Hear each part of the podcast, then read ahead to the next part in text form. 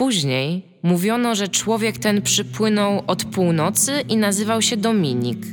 Mówiono też, że płynęły za nim dwa pokurcze.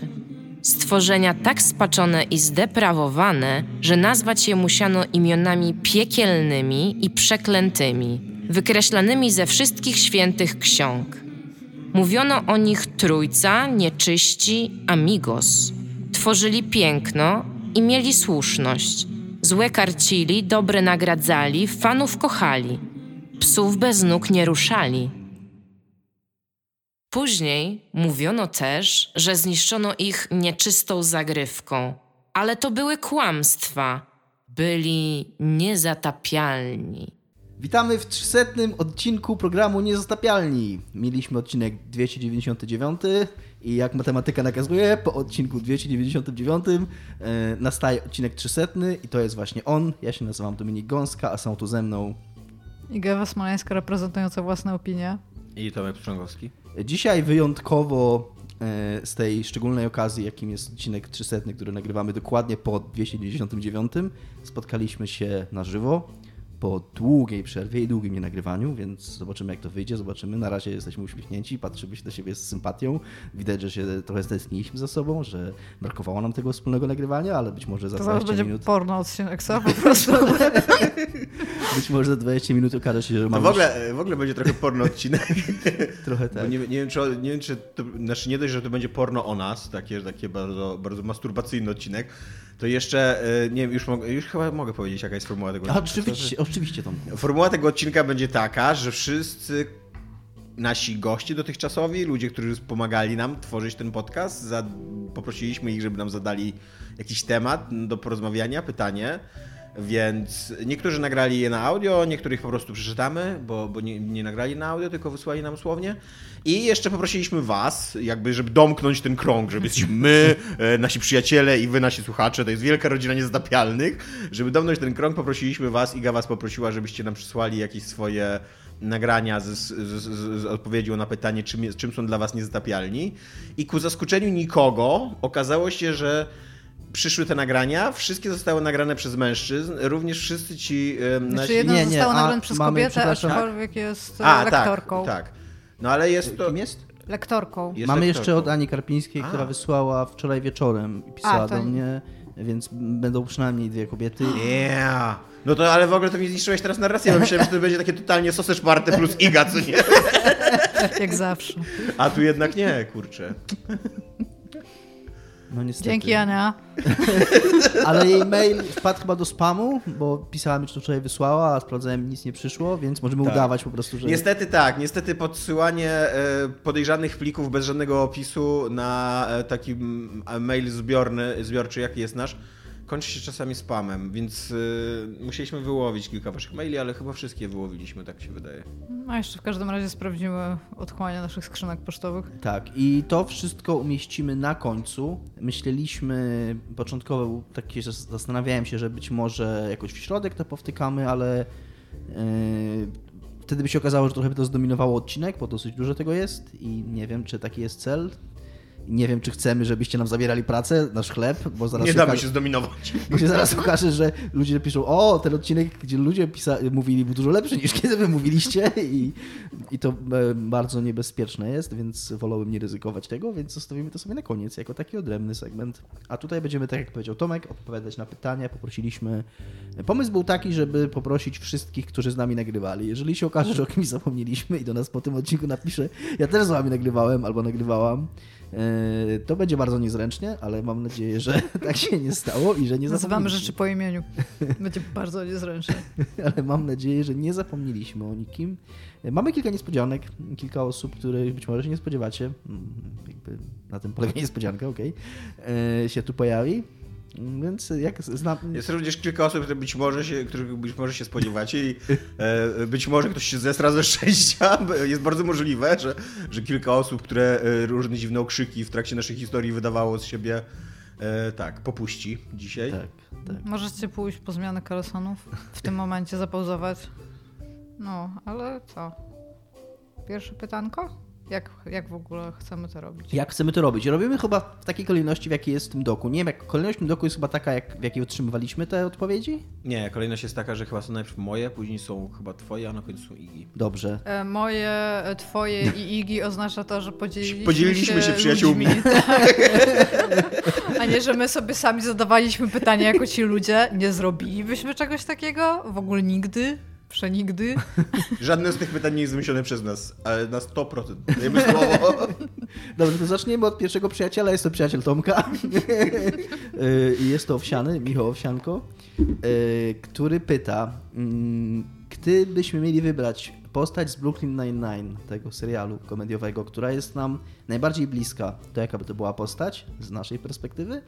I jak myślimy, jako jaka postać jesteśmy raczej postrzegani z zewnątrz? Czy bylibyśmy, gdyby ktoś takie zadanie mógł y, sobie, sobie przed sobą postawił? I y, ja wiem, że ja i Iga, ja bardzo lubię ten serial, ale robię trzecie kółko wokół niego w ogóle. Właściwie skończyłem trzecie kółko wokół niego. Iga też polubiła go bardzo. Tomek chyba oglądał, nie wiem czy lubi. Oglądałem chyba 5 sezonów. Nie wiem, czy- Tak jakbym w ogóle nic nie widział, No. nie?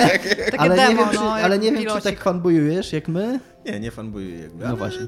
dobrze się bawiłem. Ale jesteś w stanie odpowiedzieć na to pytanie. Tak. Więc jak byś odpowiedział na to pytanie? Jakbyś A Dlaczego musiał... ja jako pierwszy? Bo tak. Mi się wydaje, że ja mam jedną odpowiedź na zarówno jakbym był postrzegany, jak, znaczy jak jestem postrzegany, jak, kim ja siebie widzę. Mhm. Widzę siebie jako Holta. Mam napisane, mam napisane Tomek Holt. Szczególnie w kontekście tego podcastu, tak?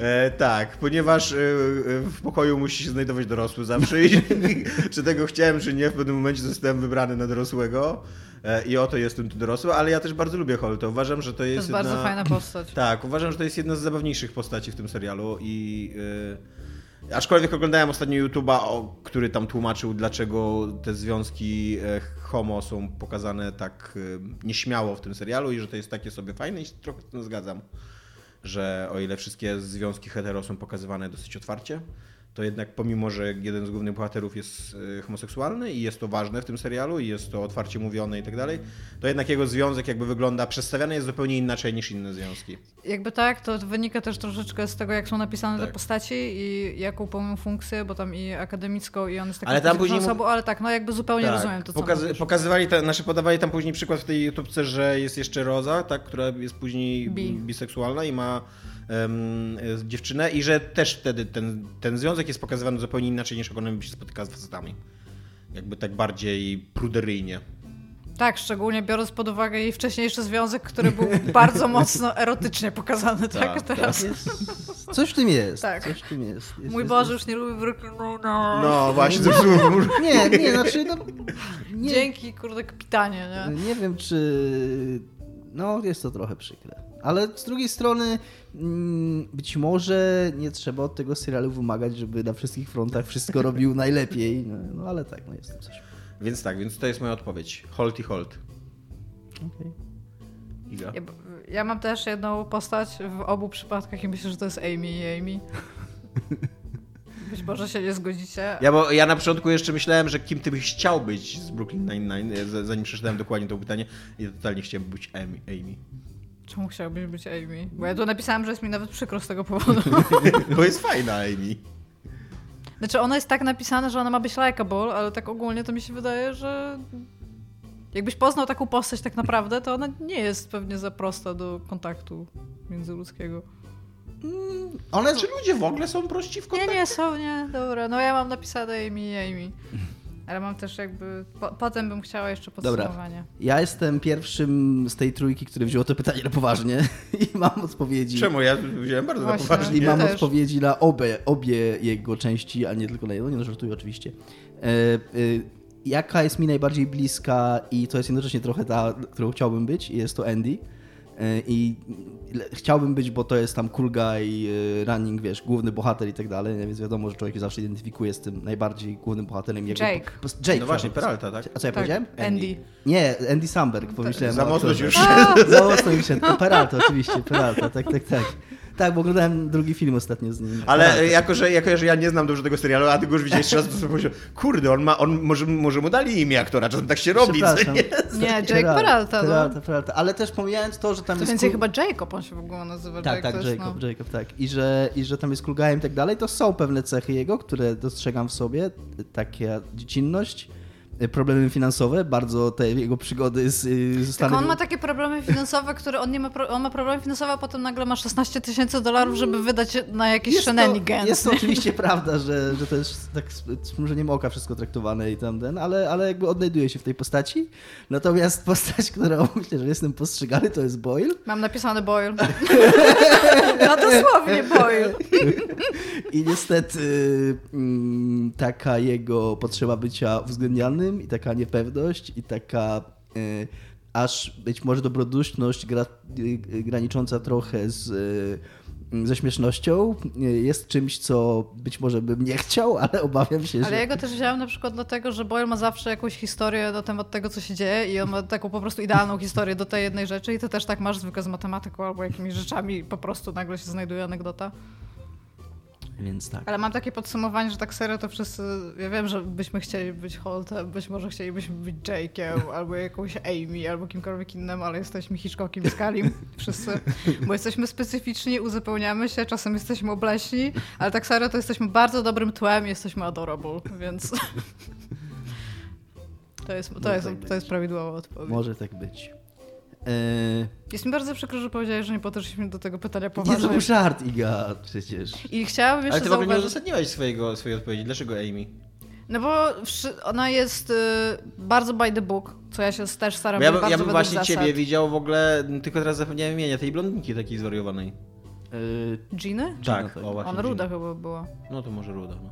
Nie wiem, Gina jest strasznie taką postacią, ona szczególnie po tym piątym sezonie, ona tam w pewnym momencie znika i ona się robi strasznie niekonsekwentnie napisana, więc ja w ogóle o niej trochę zapomniałam, że ona jest tą postacią. Więc może to z tego wynika. Ja bym powiedziała, że Amy, bo ona jest właśnie taka bardzo by the book, stara się być takim teacher's pet i wszystko. Ja pamiętam w ogóle siebie ze studiów, jak ja chodziłam z tymi wszystkimi neceserami, bo potrzebowałam mieć wszystko bardzo posprzątane i uporządkowane i mi się to bardzo mocno skojarzyło. A jeszcze jako, że to oglądam z Tomkiem 2 i mu zadam to pytanie i on mówi Amy, ja mówię, no mam to napisane, więc jakby no co mam więcej powiedzieć. A Owsiany napisał? nie, nie napisał. Ale chyba... Kim by był Owsiany? Tak, chyba, chyba. Znaczy mogliby, przynajmniej mogli, mogliśmy kurde ich poprosić, żeby też odpowiedzieli na swoje pytanie. No. Nie wpadliśmy Y. Czy zauważyliście jeszcze jedną niekonsekwencję? Y, Holt ma psa, Chedara. I on jest, raz określa... on jest raz określany A. jako suka, a raz jako pies. To prawda, a przy okazji go zmienili w połowie serialu i jest inny pies po prostu. Ale też jest korgi jakby. Tak, też jest korgi, tak. ale wi- ewidentnie wyglądać, ale wygląda inaczej. Ale bardzo mi się spodobało, jak ostatnio, chyba wczoraj oglądałem odcinek, w którym Holt woła Cheddara, krzycząc Cheddar the dog. Woła swojego psa, krzycząc do niego Cheddar the dog. Lubię Holta. Tak, Holt jest spoko. Yy, Kolejne pytanie mamy od Szymona Adamusa i to jest pytanie audio, więc teraz Szymon je zada osobiście. Cześć, Szymon Adamus z tej strony. Gratuluję okrągłej, super imponującej liczby nagranych odcinków i w ogóle ogromne dzięki za to wszystko, co robicie. Myślę sobie, że wszyscy się zgodzą, że co tydzień wnosicie trochę radości do życia swoich słuchaczy, na pewno do mojego. W związku z powyższym oraz z faktem, że ostatni rok zachęca, może nawet trochę zmusza do rozmyślania o wartościach w życiu, moje pytanie do Was jest następujące. Czy jesteście szczęśliwi? I czy jesteście w stanie określić, dlaczego jesteście szczęśliwi albo nieszczęśliwi, co wam to szczęście daje lub czego do, do niego wam brakuje? Szczególnie jestem ciekaw waszej opinii na temat szczęścia w kontekście mijającego czasu, bo teraz to jest taki dziwny czas, w którym ten czas jest ciągle zakrzywiany, albo przyspiesza, albo zwalnia. Jak sobie wyobrażaliście szczęście, będąc nastolatkami, jak postrzegacie je teraz i tak jak sobie myślicie o przyszłości, to jak myślicie, co wam da szczęście za jakieś 20-30 lat? Z góry dzięki za odpowiedź i jeszcze raz ogromne, ogromne, ogromne dzięki za wszystko, co robicie. Trzymajcie się ciepło. Ja bym przede wszystkim chciała powiedzieć, że to jest klasyk Szymon pytanie. po prostu zobaczyłam, nawet nie musiałam czytać, kto je zadał.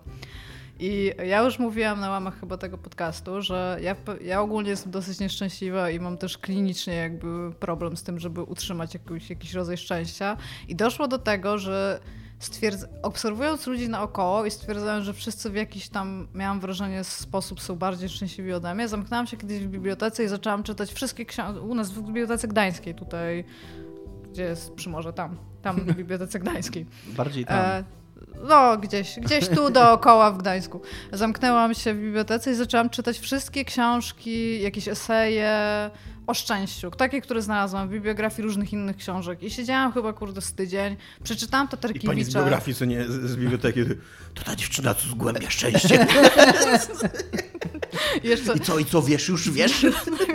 tak, tam w ogóle ludzie już tam mi kibicowali, po, przynosili książki, które im się na przykład podobały lub przyniosły im szczęście. No i ogólnie ta moja e, mocna kopanina praktycznie pokazała mi tyle, że jakbym pisała kiedyś jakąś pracę o szczęściu, to znam 45 definicji po prostu tak każdy z książki do książki w jakiś sposób inaczej rozumiał szczęście jako po, pojęcie filozoficzne, więc uznałam, że to mi nic nie dało i to po prostu byłam jeszcze bardziej nieszczęśliwa z, te, z, tego, z tego powodu. I e, uznając, że ogólnie nie jestem szczęśliwa, nie byłam szczęśliwa, natomiast to jest tak, jak ostatnio rozmawialiśmy o pornografii, że jak widzę, że ktoś jest szczęśliwy, to wiem, że on jest szczęśliwy, natomiast nie potrafię tego w jakikolwiek sposób zdefiniować. Co to ma wspólnego z pornografią? Właśnie też nie wiem. No, że Aha, jak, że jak widzisz pornografię, jak to widzisz wiesz, że to jest pornografię, to wiesz, że to jest pornografia. Okej, ale trudno jest to zdefiniować. się. Oso pornografię nie daje Ja, ja, ja szczęścia. już zastanawiam, jak często oglądasz w ogóle ludzi, którzy się bzykają na żywo w ogóle. Ja myślałem, że, ja myślałem, że Iga ogląda pornografię i tak, tak ci ludzie są szczęśliwi. To jest szczęście. Tomek 2, musimy nagrać dziś film Tomek, widzisz to, co oni tutaj... w bibliotece. Na tych książkach to Trakiewicza w ogóle o szczęściu i tak, Epikura. No w każdym razie e, to ogólnie odpowiadając na pytanie, czy, czy jestem szczęśliwa, nie jestem, czy byłam szczęśliwa, nie, ale w pewnym momencie spotkałam takiego człowieka e, na, e, w moim życiu, taki mój teraz dobry kolega, on też jest, on też robi gry, więc tak jeszcze branżowo się kiedyś tam dogadaliśmy, trochę się tam nauczyłam od niego shit. I on mi kiedyś powiedział tak, że on nie szuka w życiu szczęścia. On miał też takie dosyć, takie sobie rzeczy mu się działy w życiu. U niego jest taki poziom maksimum, to jest tak, żeby było ok przez małe o.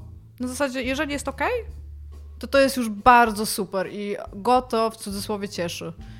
Natomiast, no mówię, ja z, nie potrafię tego do końca zdefiniować. Jest to coś, w sensie pojęcie szczęścia jest to coś dla mnie, jakiegoś takiego wewnętrznego spokoju, braku napięcia, e, czegoś, co jednak w jakiś tam sposób daje mi jakąś taką wewnętrzną radość i poczucie jakiejś tam harmonii. Ja tego w ogóle nie odczuwam, ale no jest lepiej i y, przez ostatnie jakieś pół roku myślę, to pandemia w ogóle i fakt, że mogą posiedzieć w domu, pomyśleć i tak odpocząć i się ogarnąć, na pewno teraz jest ok, to mogę powiedzieć. Nawet może przez takie większe o niż mniejsze. Ja mam trochę podobnie jak Iga, trochę zupełnie inaczej, bo Super. ja się raczej...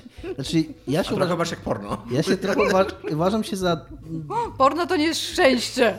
Uważam się za bardzo szczęśliwego Za późno mi o tym człowieka. zdecydowanie. Uważam się za bardzo szczęśliwego człowieka w tym takim znaczeniu szczęścia jako, mm, jako lak. Czyli, że mia, mam dużo szczęścia w życiu takiego, że w zasadzie nigdy nie miałem żadnych problemów takich realnych, materialnych, żebym nie miał co jeść, żebym nie miał gdzie spać, żebym nie miał jak się uleczyć, jak jestem chory, żeby było mi zimno, także autentycznie. No, kumacie, takich fizycznych, prawdziwych, ludzkich potrzeb, że, które nie są spełnione, takich podstawowych. E, I jednocześnie, jeżeli chodzi o rzeczy materialne czy przyjemności, to też generalnie tam moją największą tragedią w życiu mm, było to, że miałem słabszą konsolę niż chciałem mieć, albo słabszy komputer niż chciałem mieć, a, a, a wiesz, jakby to są bardzo marginalne problemy, jakby, ale z drugiej strony przez to wydaje mi się, że moje postrzeganie szczęścia jest takie, wydaje się takie bardzo egoistyczne i bardzo nastawione na jakiś materializm i staram się z tym walczyć, im jestem starszy, i, bo jest to taka, taki ewolucyjny mechanizm, nie? że jeżeli, że jakby zawsze wycho- dochodzi do poziomu zero. Nieważne jak jesteś szczęśliwy bądź nieszczęśliwy, w końcu wracasz do tego poziomu takiego, mm, Że chcesz czegoś więcej. że chcesz czegoś więcej. Albo że, że, że, że, że jak jesteś bardzo szczęśliwy, to, to trwa przez chwilę i po czym znowu chcesz więcej, a z kolei jak spadniesz bardzo nisko, jest ci bardzo źle, to też ci ten poziom jakby zero spada z kolei i, i cię przyzwyczajasz do tego. E, Rozmawiałem wczoraj z e, Michałem Piwowarczykiem, który kupił Asasyna, także polecam go bardzo i szanuję za to, co zrobił. Michała czy asasyna? szczęście. E, Michała. I, I miałem coś takiego, że przez to jak Michał, Michał mi zaczął opowiadać, że gra w tego asesyna i miałem taką wielką potrzebę kupienia sobie nowej gry. I, i, I ja bardzo długo w swoim życiu właśnie tak postrzegałem szczęście często, że tam coś chcę mieć i, i, że, i że tego potrzebuję i że to mi da szczęście. I, I musiałem bardzo długo e, wczoraj ze sobą walczyć, żeby dojść do wniosku, że ja nie potrzebuję żadnej gry. Że jedyne, co jakby wzbudza tą moją potrzebę, to jest ta, ten taki chwilowy rush z, z wydania pieniędzy i z posiadania czegoś nowego, który będzie trwał kilka godzin, po czym to będzie po prostu kolejna gra z tych 10 gier, w które mogę teraz grać i, i, i, i nie gram. Także z tym się staram walczyć. E, Właśnie ja jako dziecko szczególnie nieszczęśliwie dla siebie e, długo postrzegałem szczęście jako, e, jako posiadanie rzeczy.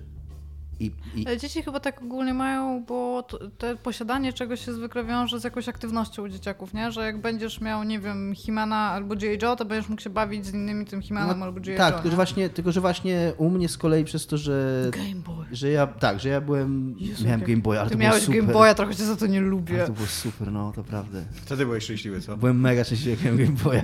Dla mnie, jak byłam mała, to Game Boy to był taki symbol szczęścia, że byłabym szczęśliwa, jak miała Game No i Boy, ale właśnie, nigdy nie miałam. I przez to y, y, być może mm, też, że, że, że mam taką osobowość, nie inną i takie miałem przyzwyczajenie jako dziecko, że raczej nie, nie ciągnęło mnie do kontaktów międzyludzkich jakoś bardzo, więc to raczej nie było w tą stronę. Y, No ale mm, i, i raczej byłem szczęśliwy, odpowiadając wprost na pytanie Szymona już teraz, tak postrzegałem szczęście jako dziecko, staram się z tym walczyć i staram się Ostatnio przeczytałem, to nie jest bardzo odkrywcze i nie, nie przeczytałem tego w bibliotece, tylko w jakimś komentarzu w internecie. E, Czy Czy nawet. to był inspirational quote Nie, na nie, to było chyba jakoś odpowiedź na kłorze. bo Live, Ciągle love. mi się to Czy to była książka Paulo Coelho z płotkami róż? Nie, nie. Gdzie ktoś powiedział, że szczęście to nie jest coś, do czego się dąży, bo jeżeli dążysz do szczęścia, to, to jakby go nie osiągasz. Bo to nie da się, tylko szczęście to jest coś, do czego się, co się y, jakby Wydarza. wydarza dokładnie w momencie, kiedy robisz inne rzeczy, czyli starasz się osiągnąć sukces w pracy, Ludobójstwo. y, nie wiem, sukces w związku, nauczyć się czegoś. Jakby to i, szczęście się dzieje gdzieś jakby poza tym, a nie, że kurde, my, myślę sobie, y, y, kupię tą grę i będę szczęśliwy. Jakby, że to jest jakby bezpośrednie, bezpośrednia motywacja to jest osiągnięcie szczęścia i uważam, że traktowanie szczęścia jako motywacji do działania nie prowadzi do niczego dobrego i jest łatwe, ale, ale staram się z tego y, z tym walczyć. Ja chyba takie sobie, przepraszam, sobie tak myślę, że najszczęśliwsze chyba jest to w momencie, nie wiem, czy macie takie momenty w życiu, że wstajecie w nocy i myślicie, już muszę wstać i patrzycie, macie jeszcze półtorej godziny i możecie spać. Wtedy mi się wydaje, że to może być taki jakiś ułamek szczęścia, który odczuwam. Ja bym chciał tylko, zanim odpowiem, to chciałbym tylko odnotować, żeby to zostało odnotowane, że w kontekście szczęścia Iga powiedziała ludobójstwo. Że, że to, to, to się wydarzyło, nie przesłyszeliście się. Nic nie powiedziałam. Nie udowodnisz mi tego. Jezu, dobrze, że to się Mamy, nagrywa. mamy to nagrane. No bo jak tam Dominik powiedział, że to jest ważne, żeby coś robić, to się może zdarzyć wszędzie i tak sobie myślę, Jesus Christ. Ale teraz czytam, co mi przyszło do głowy po prostu. czytam teraz w ogóle jeszcze jakieś książki, jakichś czystkach ludzi w ogóle i tak... Przepraszam. E, ja tak, ja po pierwsze chciałem powiedzieć klasyczny Szymon, tak, totalnie. Mam, mam nadzieję, że jesteś zadowolony, Szymon. Mam nadzieję, że jesteś szczęśliwy. Że tak, że, że nas tutaj w to emo znowu zapędziłeś. E, mam bardzo tak jak Dominik, że potrafię rozluźni- rozróżnić bycie szczęściarzem w życiu, a byciem szczęśliwym w życiu. I wydaje mi się, że jestem wielkim szczęściarzem, że zdecydowana większość w ogóle ludzi żyjących w Polsce jest szczęściarzami, jakby nie, że mamy jakby przynajmniej nasze pokolenie, żyjemy w jakimś takim mega dobrym momencie pokoju na kontynencie, w miarę jakiegoś tam bogactwa. Oczywiście nie mówię o wszystkich, oczywiście, że mamy jakieś też rzesze ludzi z problemami finansowymi i tak dalej, no ale jednak ogólny poziom życia w Polsce w porównaniu do ogólnego poziomu życia w Afryce czy w biedniejszej części Azji, no jest przytłaczająco lepszy, nie? Więc tak, zdaję sobie sprawę, że jestem życiowym szczęściarzem. Mam dobre środowisko finansowe, nie wiem jak to określić. No coś takiego. Zaplecze jak-. Zaplecze finansowe, o, zaplecze, dobra. E, i, i, I poczucie jakiegoś tam bezpieczeństwa, to, e, to na pewno, e, ale ja i to chyba nawet też dzięki Szymonowi Adamusowi kiedyś odkryłem, że, e, bo on mi zas, zasyłał, wysyłał mi kiedyś masę badań i jakichś rozpraw na temat e, właśnie tego, tego co ty poszukiwałeś, Fajnie, musisz- szczęście. i Może co- to moje, co może to buduje moje szczęście. notatki. Fajnie się musi być przyjaźnić z Szymonem. Tak. Można, można podążyć E, i- stronę. Ja e, myślałam, że będzie zupełnie inna konkluzja, że dzięki Szymonowi zrozumiałem, że nie jestem szczęśliwy, Nie. dlatego No że tak, widzę, jak on jest tro- szczęśliwy. E, trochę tak, trochę tak, tylko okrętną drogą, bo e, bardzo mnie przekonuje badanie, e, bardzo mnie przekonują badania, które mówią, że ludzie, którzy mają bliskie relacje z innymi ludźmi, są zdecydowanie bardziej szczęśliwi niż ludzie, którzy ich nie mają, albo ludzie, którzy są blisko swoich przyjaciół, blisko rodziny i tak dalej, i tak dalej, i tak dalej. E, ja od kilku lat e, z powodu pandemii, także z powodu tego, że zmieniłem pracę i tak dalej, siedzę sam w domu. I teraz nie mam kontaktu prawie z przyjaciółmi i prawie nigdzie nie wychodzę i jestem i czuję się samotny i nie, nie, nie czuję się szczęśliwy w kontekście ostatnich czasów, bo tam też jest jakby część tego pytania Szymona dotyczyła ostatnich czasów. Jakby zdaję sobie sprawę, e, je- jestem mega szczęśliwy w moim małżeństwie, ale moje małżeństwo trwa jedną trzecią dnia, to nie? Tak, tak jakby urządziliśmy e, świat w kapitalizmie, że dwie trzecie dnia oddajemy synowi i pracy, co nie?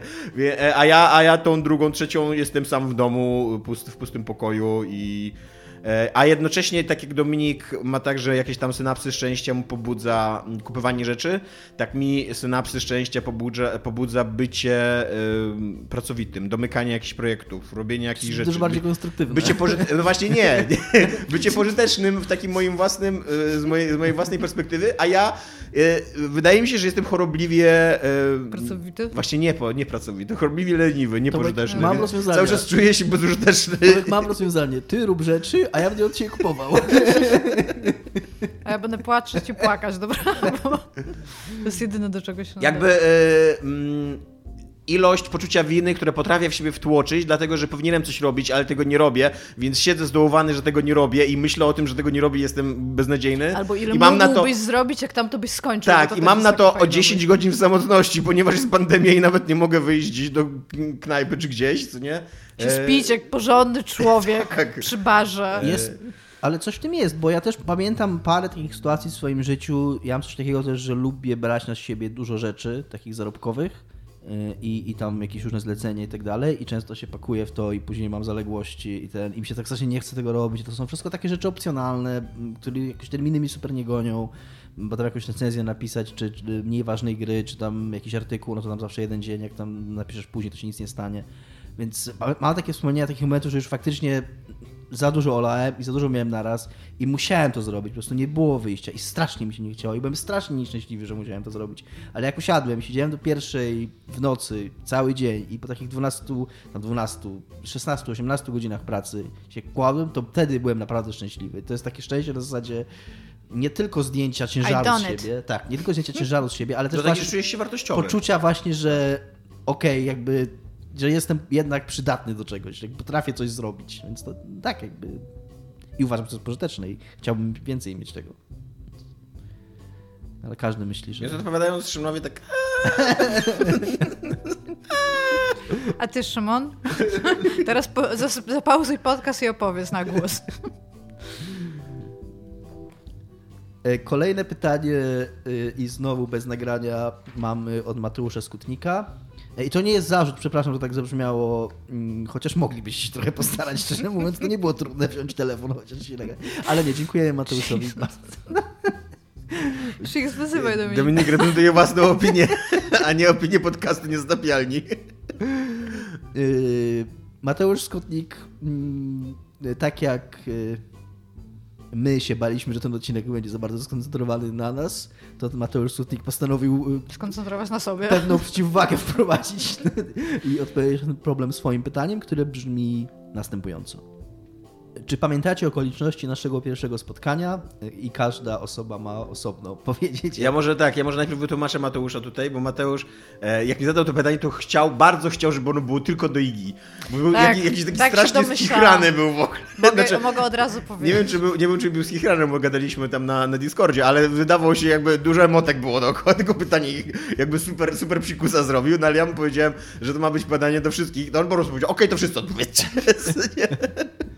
Więc e, Iga, możesz e, drugi raz zacząć, tak? Dobrze. E, jak byłam na studiach na kulturoznawstwie, gdzie poszłam po to, żeby głównie dlatego, że wykładał tam profesor Szyłak, który napisał większość dobrej literatury omawiającej komiks y, w Polsce i myślałam bardzo naiwnie, że być może czegoś się nauczę o komiksie, a potem przyszłam i się okazało, że on mi powiedział, że on nic o, komiksie nie będzie wykładał, mogę się u niego filmu nauczyć.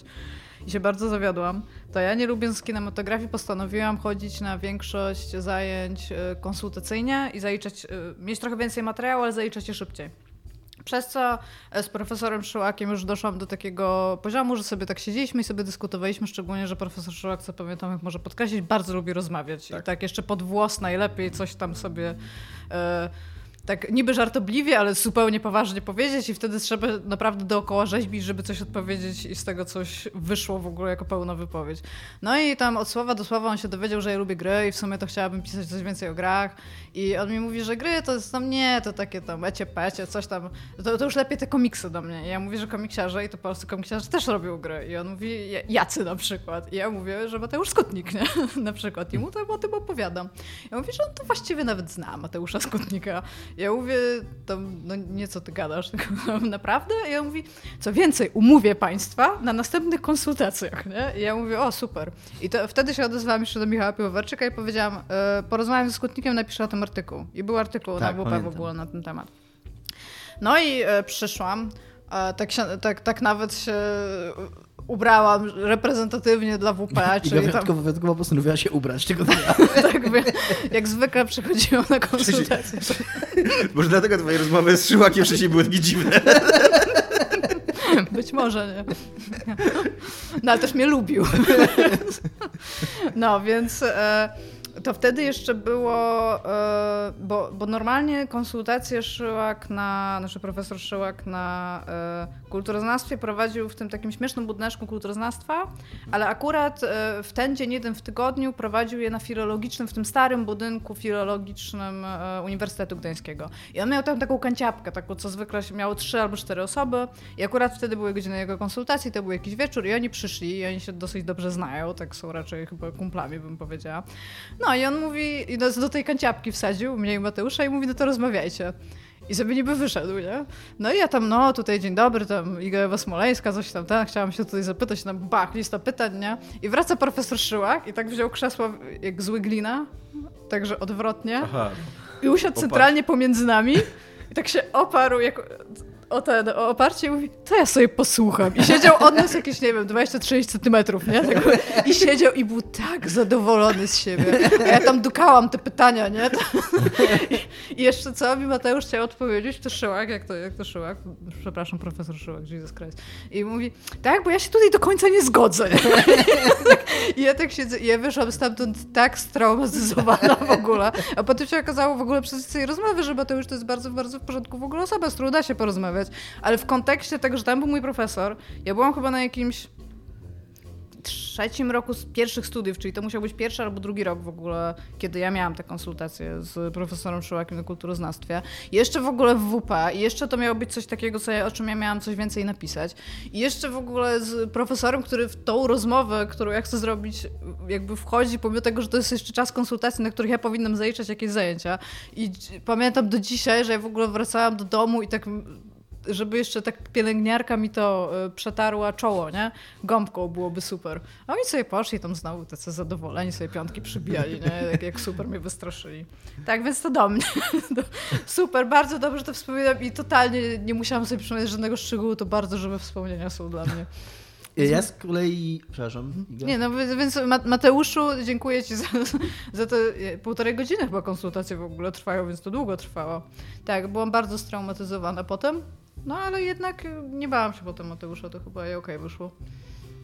E, ja z kolei, co może zdziwić Mateusza Skutnika, ale moment mojego spotkania z nim w przeciwieństwie do jego spotkania z Igą nie jest czymś, co jakoś mi zapadło w pamięć i co wspominam do dzisiaj i co hołubię w swojej, w swojej głowie i do czego wracam wieczorami leżąc w łóżku i po prostu nie pamiętam, okay? kiedy pierwszy raz i w jakich okolicznościach spotkałem Mateusza Skutnika. To wymyśl coś. Przypuszczam, że było to związane z nagraniami, e, na których się pojawiał u nas. Albo jakąś wioskę twoją atakował jakiś straszny potwór i musiałeś Ale go, Tomek kogoś wie, wynająć. Pierwszy raz Jestem prawie pewien, że y, jak Karol Konwerski był kiedyś w Gdańsku, to ja was, ciebie i Michała wziąłem na piwo z nimi i tak żeście się poznali. To tego zupełnie nie pamiętam. Zupełnie tego nie pamiętam. Pamiętam parę piw z Mateuszem Skutnikiem. Bo oni jeszcze słuchali wcześniej niż z zagrywek i się zaczęli do nas odzywać i jakby tam... No i, i tak mi się wydaje, że to z tego wynika. E, to zupełnie... Pamiętam parę piw z Mateuszem, e, żadnego nie pamiętam jako pierwszego, raczej pamiętam takie piwa, że już podchodziłem do niego jak do kogoś, kogo znam.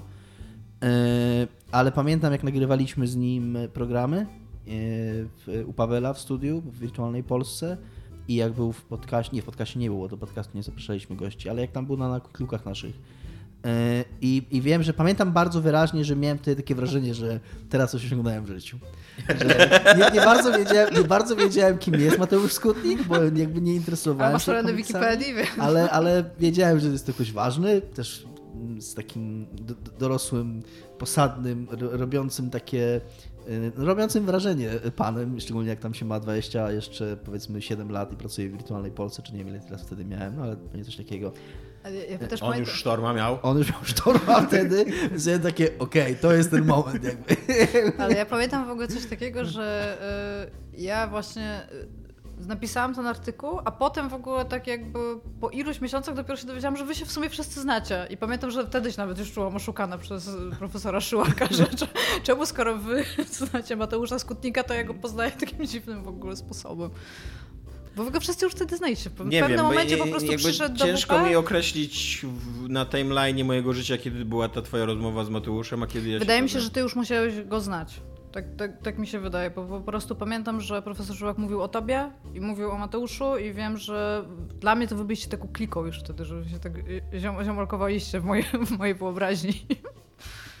E, Ja Mateusza też poznałem dzięki profesorowi Szyłakowi. Kiedyś na jakimś festiwalu w Gdańsku e, profesor Szyłak powiedział, że idzie jeść i czy ja idę z nim i się zaczęło taki, jak na festiwalach się że jest czasem taki efekt kuli śnieżnej. Nagle wszyscy dookoła idą jeść. Ja mówię, ja jeszcze, ja jeszcze tutaj zaproszę kogoś jeszcze i nagle idzie tam 16 osób, nie na, na obiad do pizzerii. I, I tak, i wśród tych osób był też Mateusz i wtedy się z nim poznałem, ale y, to mi musiał Mateusz przypomnieć, że ja się tak z nim poznałem, bo ja pamiętam zupełnie inaczej. Pamiętam, że kiedyś z kolei na festiwalu w Warszawie A przepraszam, jakie to były festiwale? Jakieś Heineken, czy komiksowe, Nie, czy? Komiksowe, no błagam cię. No bo mówisz, no i Bałtycki festiwalu... Festiwal Komiksu, ten w Gdańsku, a ten w Warszawie to był pewnie warszawskie spotkanie komiksowe, więc to było dawno temu, jak jeszcze w ogóle komiksowa Warszawa istniała, co nie?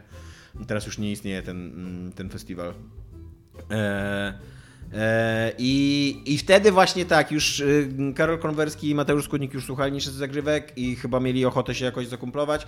Spędzimy, spędziliśmy cały festiwal jakby tak chodząc razem w takiej właśnie klice, jak to Iga tutaj była, była łaskawa nazwać. no. E, tak, a później wracaliśmy do Gdańska razem w pociągu i przegadaliśmy tam ze trzy godziny jest tak tej, tej podróży z y, Warszawy do Gdańska. I Ja ten, bym to tak zamknęła w taki montaż z taką muzyką z lat 80. tak, e, tak, tak poznałem Mateusza. Mieliście Secret Handshake w tej swojej Nie. klice? To najgorzej. Gdybyśmy mieli, to na pewno bym ci o tym nie powiedział, Iga. Pewnie tak, pewnie tak. A, I see. No, mieliście to tak. Nie mieliście. Mieliście? Nie. Pi, pi, pi, pi, pi, pi, pi, pi, pi. E, Czas na pytanie od Michała Kowala E, i oto ono. Czołem niezatapialni. Z tej strony Michał Kowal. Bardzo się cieszę, że znaleźliście w sobie tyle siły, odwagi i determinacji, żeby w końcu zakończyć ten wspaniały program, jakim było Niezatapialni 299. Liczę na to, że wasze przyszłe audycje, wasze przyszłe projekty, a zwłaszcza Niezatapialni 300 i ten wyczekiwany przez fanów chyba najbardziej, Niezatapialni 374, przyniosą wam tyle samo fejmu, sławy i pieniędzy, co sławny Niezatapialni 299. A teraz pytanie. Wyobraźcie sobie, że mamy rok 2050 i wyszedł nowy Assassin's Creed. Tak, w tym momencie obchodzi on tylko Dominika, to już dzisiaj, a w przyszłości już nikogo, bo już nawet Dominik dał sobie spokój, ale nowa odsłona jest czymś innym. To prawdziwy animus. Możecie się podłączyć i przenieść do dowolnego momentu w historii świata i tam sobie przeżyć całe życie. Nie musicie być asasynem, nie musicie być templariuszem. Możecie być kim chcecie i robić to, co chcecie. Warunek jest taki, że wybieracie tylko jeden moment w czasie, jedną postać. I decydujecie potem, kim jesteście co robicie, kogo spotykacie. No i powiecie też, dlaczego akurat taki wybór dla Was jest najbardziej interesujący. Ale jest też haczyk. To Ubisoft, to premiera. Do waszej opowieści musicie więc też wpleść jakiegoś baga. Jakiś taki, wiecie, wstrętny bug, który pojawia się co chwilę w tym waszym życiu w animusie i musicie to o tym opowiedzieć, tak? Jakbyście robili trochę recenzję, czyli byliśmy tu, byliśmy tam i wtedy wydarzyło się to. Także życzę powodzenia i czekam na Wasze odpowiedzi. I trzymajcie dalej. Kolejnych 100 odcinków, 200, 300, 1000. A czemu nie? Nagrywajcie. Cześć. E, ja dopiero teraz się zorientowałem, że muszę tu wybrać postać, a nie tylko czasy, ale to po, mm, jakoś spróbuję to ominąć. E, Dobrze, że nam powiedziałeś, to teraz być może nie zauważymy, że nie wymieniłeś postaci. Tak, tak. y, To był taki, to jest taka reverse psychology, bo może tak tylko powiedziałem, a tak naprawdę mam wszystko doskonale przygotowane i chcę was zaskoczyć. E, Być może to skojarzenie z Assassin's Creedem wywołało we mnie takie, taką, taką myśl, ale moja odpowiedź to starożytna Grecja, taka w czasach przełomu wieków, kiedy się dokonywały różne odkrycia i różne przełomy w filozofii i w matematyce, więc chciałbym w tym tam kręgu filozofów, Sokratesów, Arystotelesów, innych, pewnie Sokrates tam 300 lat, 300 lat wcześniej, no ale generalnie tamte czasy, no. Yy, się obracać i jakoś mieć to takie poczucie, że. Bo ja wiem, że być może oni tak wtedy nie myśleli, ale z naszej perspektywy się wydaje, że świat był wtedy dużo ciekawszy i dużo dziwniejszy, jeśli chodzi o to, co jest do odkrycia. Jeszcze grawitacji nie było wtedy I że wszystko było takie jeszcze, że byliśmy na. Mieliśmy to wszystko. Mieliśmy wrażenie, że jesteśmy blisko tych wszystkich odkryć i bardzo dużo tych odkryć wtedy zostało dokonanych. I i bardzo dużo o świecie się, y, się, się dowiadywaliśmy, czy oni się dowiadywali. Na przykład y, mm, jakiś czas temu, chyba w kontekście r- y, oglądania różnych materiałów o płaskoziemcach, e, przeczytałem, że w około 5 roku naszej ery e, policzono z bardzo dużo dokładnością obwód Ziemi e, i że to nie było, że to żadne odkrycie, że Ziemia jest kulą i że wiedziano to od bardzo, bardzo dawno. To nie jest tak, że Kolumb to odkrył czy udowodnił. E, I policzono to e, mierząc różnice... Jakby Kolumb chyba wypływając wiedział, że Ziemia jest kulą, tylko Tak. nie wiedział, że jest kontynent po drodze Tak, jeszcze. dokładnie, dokładnie. No. Jakby i, i, I więc to, to nie jest tak, że to dopiero w tam w XV wieku odkryliśmy, że Ziemia jest kulą i wcześniej myśleliśmy, że jest płaska. E, I, i No na- tak, bo jeżeli ja bym myślał, że jest płaska, to by nie miało sensu, że płynął odwrotnie Tak. do Indii, nie? Tak w Tak. ogóle. Tak. Tak. I Aristoteles się nazywał ten filozof, na przykład, który policzył z dokładnością 15%, yy, patrząc na to, jak kąt, yy, pod którym widać słońce, się zmienia wraz z odległością, którą przebywasz. I, i, i że bardzo dużo yy, jakby dało się policzyć po prostu patrząc w niebo. To jest też coś, co mnie zafascynowało, jak oglądałem jakiś materiał. Nie mieli Netflixa, nie mieli konsoli, co mieli na robić? którym ktoś się pytał, jak, y, jak starożytni Grekowie byli tak w, tak w stanie z taką dokładnością opisać na przykład y, konstelacje gwiezdne i, i planety i, i ruch ich wszystkich policzyć i tak dalej. I to chyba Neil deGrasse Tyson albo jakiś tam, nie dla mnie on, oni wszyscy są nim tak naprawdę, bo on ma taką żywotną osobowość. Opowiadał, że niebo nocne za czasów starożytnej Grecji to było zupełnie inne niebo niż to, które mamy teraz. I, I choćby też z takiego romantycznego powodu, że chciałem zobaczyć to niebo. e, Po prostu mamy teraz bardzo dużo zanieczyszczenia takiego świetlnego. Po prostu Ziemia promieniuje światłem, więc przez to mniej światła widzimy, które do nas dociera. E, I też po prostu zanieczyszczenia i, i, i to niebo jest dużo uboższe i dużo mniej A, a glitch w tym twoim świecie był taki, że gwiazdy się Nie. zapalały i gaszą? Glitch, glitch, mam Nie taki, a glitch mam taki, że by się prawa fizyki zmieniały losowo co jakiś czas, więc te wszystkie odkrycia trzeba by wrzucić, wrzucić do kosza co jakiś czas i zaczynać od nowa. ja się tak zastanawiam, bo ty jesteś właśnie taki bardzo tutaj e, jakby fizyka, matematyka, Tak, nauki tak. ścisłe, to nie wolałbyś w krajach arabskich i Bliski Wschód chyba, nie? Było najwięcej Wiesz w ogóle co, ale ta- do których my potem, potem właśnie Być dotarliśmy. może, natomiast y, ta kultura jest mi na tyle odległa y, No fakt, i na to, tyle że mało to- w niej o, niej wiem, że jakby y, jakby Grecja jest jakby naturalnym dla nas, my naturalnie wywodzimy się jednak z Grecji bardziej w naszym kręgu kulturowym, niezależnie od tego, jak dużo zawdzięczamy, jeżeli chodzi o, o nauki ścisłe krajom arabskim, więc jakby w tym sensie, w tym sensie jest to Grecja. Ja też poszedłem dużo bardziej egoistycznie do tego pytania. po, po prostu zadałem sobie pytanie, kiedy było najspokojniej na świecie i kiedy moje życie byłoby teoretycznie najbezpieczniejsze. I były trzy takie okresy, które mi przyszły w życiu. Jakby Japonia w okolicy roku tam 800 do 1000, tak, tam był taki bardzo długi okres zastoju w Japonii i pokoju i, i, i, tak dalej, co, e, no, co oczywiście wiązało się z tym, że ta warstwa uprzywilejowana a rozumiem, że wszyscy raczej się wid- widzimy w warstwie uprzywilejowanej, co nie? E, e, że ta warstwa uprzywilejowana była, e, była taka syta. O, to jest ładne słowo. E, drugie to myślałem o Imperium Rzymskim. Które jak wiadomo jeszcze się nie skończyło, nawet, nawet ta herezja, że się skończyło kiedyś tam, no to trwało tysiące lat, było gigantyczną potęgą i, zasad, i w ogóle Lex, Lex Romanum to było takie, tak, taka doktryna mówiąca, że gdziekolwiek zostanie skrzywdzony obywatel Rzymu, to tak jakby cały Rzym został skrzywdzony, nie? E, jakby napadnięto cały Rzym, przez co, przez co Rzym był dosyć bezpiecznym, mm, znaczy tam różnie bezpiecznym, bo też oczywiście była jakaś przestępczość i tak dalej. E, ale e, jakby najbliżej i chyba najłatwiej mi siebie wyobrazić, jednak w Stanach Zjednoczonych po II wojnie światowej, żebym tak się urodził w okolicy roku 44, 45, 46. Wtedy by moja młodość, młodość przypadała na lata 50., czyli na ten taki najlepszy okres w ogóle kapitalizmu na świecie. Byłeś Najboga... boomerem. tak, tak, to, totalnie chciałbym być boomerem.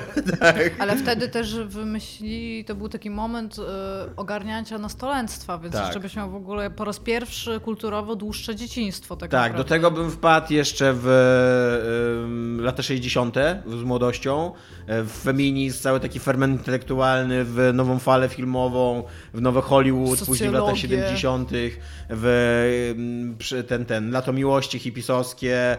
E, Pierwszych seryjnych morderców. W komiksach, w komiksach się tam niesamowite rzeczy działy, e, cały komiks undergroundowy i autobiograficzny i tak dalej. E, I no i tak, i, i, i to jest ten A okres. jaki jest glitch? Y, a glitch jest taki, jak, jaki jest w prawdziwym świecie, że okazuje się, że to jest po prostu zwykła bójda i że kapitalizm nie działa i że, nie, i nie. że, i że na koniec życia będę widział, jak po prostu to, to cały ten świat Wiesz, jaki y, jest się glitch? kończy. Powołują cię do Wietnamu. Albo... to nie jest glitch. No, nie wiem, no, nie jest, jest glitch. To, no. to, że pieniądze nie działają, to jest dobry glitch. Tak. Tam- A to nie, to jest fakt. No tak, wiem, ale przy okazji w grze to byłby glitch, nie? Tak. Więc, więc to jest moja odpowiedź. Ja, nie uważając siebie za przedstawiciela klasy wyższej, wybrałam początek gorączki złota w Zagłębiu Yukon na Alasce, ponieważ uwielbiam w ogóle jakąkolwiek fikcję na ten temat. Jestem w stanie to czytać i chciałam zobaczyć, jak to wyglądało, bo to musiało być zarówno piękne, jak i totalnie masakryczne, bo to jest dziki zachód do potęgi po prostu, już tam, co tam się działo. I przez to, że nikt nie był przygotowany z jednej strony na temperaturę i wszystko, co tam się działo. No właśnie byś tam podczas pierwszej zimy umarł na jakiegoś tryb pracy, nie? Oczywiście, że tak. I rzeczywiście, że byłam jednym z prospektorów, e, takich w ogóle, który przybył tam na wozie i chciałabym tam mieć jakieś złoto i glitch jest taki, że nie ma złota. nie ma złota na was. Jakiś czas temu, nie wiem czy jest prawda, ale chyba tak, dodali w jakimś patchu do Kingdom Come Deliverance mm, może to był żart, no ale było coś takiego, że jak, zaczynasz grę, to jest jakaś szansa, że umrzesz po prostu na, na przy narodzinach i, i musisz zacząć od nowa. Tak, w ogóle wybrać sobie tam, no chciałabym żyć we wczesnym średniowieczu i glitch jest taki, że umieram podczas porodu. Ale tak by the way, jeżeli ktoś ma jakąś dobrą fiksję o zagłębiu rzeki Yukon i Alasce w tych czasach, to ja bardzo chętnie. Adam Piechota pyta. Igo, Tomku i Dominiku. To trochę smutne, że 299 odcinek Niezatapialnych dobiegł końca, ale z drugiej strony najwyższy kurwa czas. Miejmy nadzieję, że Niezatapialni będą jak wielka orkiestra, którą wydawałoby Epic Games, czyli do końca świata jeden dzień dłużej i jeszcze może ze cztery season passy. Moje pytanie do Was będzie pytaniem ckliwym i osobistym, e, bo mam nadzieję, że reszta słuchaczy zapewni mnóstwo zabawniejszych pytań, a to będzie ten moment, w którym zrobi się troszeczkę smutniej. Oby tak wyszło. E, a zatem, jaka jest pierwsza gra, przy której się rozpłakaliście? No, y, dla mnie to jest bardzo trudne pytanie, ponieważ ja sobie nie przypominam gry, na której bym się popłakał. Jakby rozmawialiśmy na ten temat kilka razy w podcaście, że y, raczej nie płaczę na fikcji. Zdarzyło mi się kilka razy, kilka, kilka filmów pamiętam, na których się popłakałem. Ja mam tutaj pytanie, bo powiedziałeś nam kiedyś, że twoim takim guilty pleasure są te takie filmy, ja nie pamiętam jak to się nazywa, te takie terminal movies. Tak. No i na tych też się nie wzruszysz, a nic takiego? Wzruszam się, ale nie na tyle, że płaczę. Jakby. Znaczy, nie. ja tutaj tego pytania nie odebrałam, że tak jak wiesz, jak w anime albo w mandze, że takie masz fontanny z oczu i płaczesz, tylko właśnie, że tam łezka ci spłynie nie? i że to jest popłakanie się na filmie. No nie, raczej nie. Jakby To czemu lubisz te terminy? akt, fizyczny akt płakania jest mi dosyć obcy od jakichś 20 lat. Fair. E, więc, no więc tak... Jaki twardziel. Nie wiem, no to... I zjem tylko to, co samo poluje. Może to, być, może, to być, może to wynikać z mojego obciążenia emocjonalnego jakiegoś. Może, e, wiesz, rozmawialiśmy niedawno, przed chwilą o, szczęściu. To No, brzmi jakiś taki jak shield raczej, no. bym tak, może byłbym jakiś dużo bardziej szczęśliwy, gdybym potrafił okazywać Słuchaj, e, połóż na kozetce i opowiedz. Możemy tak zrobić. E, no, no i, i, i tyle. Jakby, jeżeli, jeżeli pytaniem jest wybitnie opłakanie, to nie płakałem nigdy na żadnej grze. E, Nie przypominam sobie A przynajmniej. powiedziałeś o dziełach fikcji, a na przykład przy jakichś dokumentach albo coś takiego? Takich... Też nie pamiętam. Ja w ogóle trochę wyprzedzając, ale nie chcę o tym zapomnieć, a teraz sobie przypomniałem, jak mówicie o tym, że mi się, jeżeli chodzi o filmy, ja mam tak jak Iga, nie? Jak już się popłaczę, no to po prostu tam łezka, że tam się wzruszę i mi się zaszkli Nie masz tak i... jak w anime, że Ale takie raz, raz i to niedawno się poryczałem po prostu tak, y, tak y, spazmatycznie wręcz, że po prostu zacząłem się trząść Mhm. i, i ten. I to było na Black Klansman, jak jest, y, jak wchodzą te, te sceny, że tam...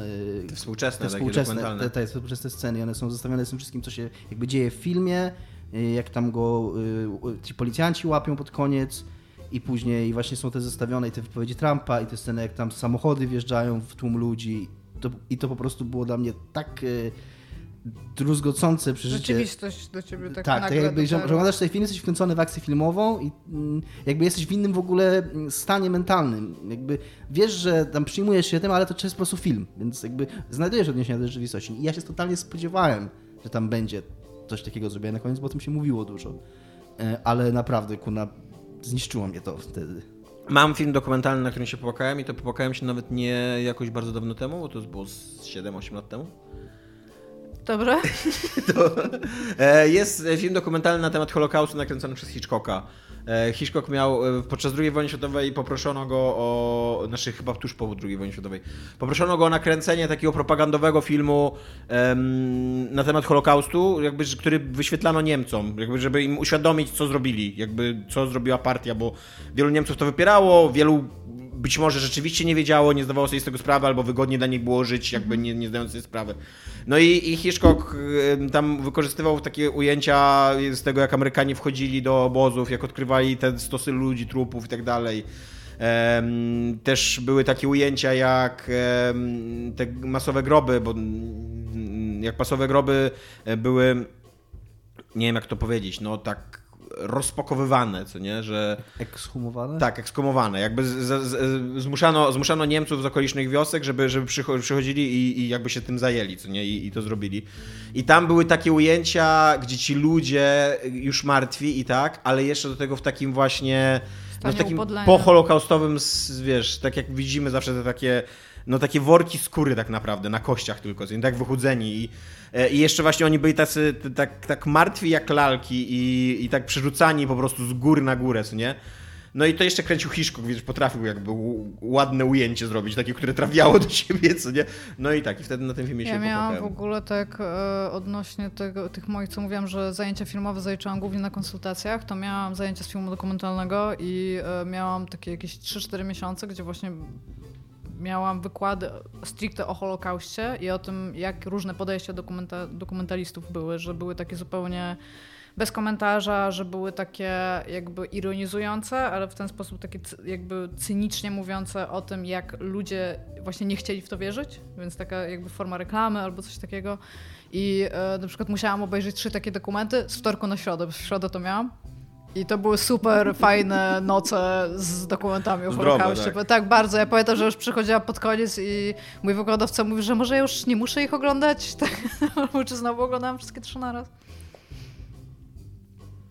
Ja nie pamiętam pierwszej gry, na której się popłakałam. Wydaje mi się, że...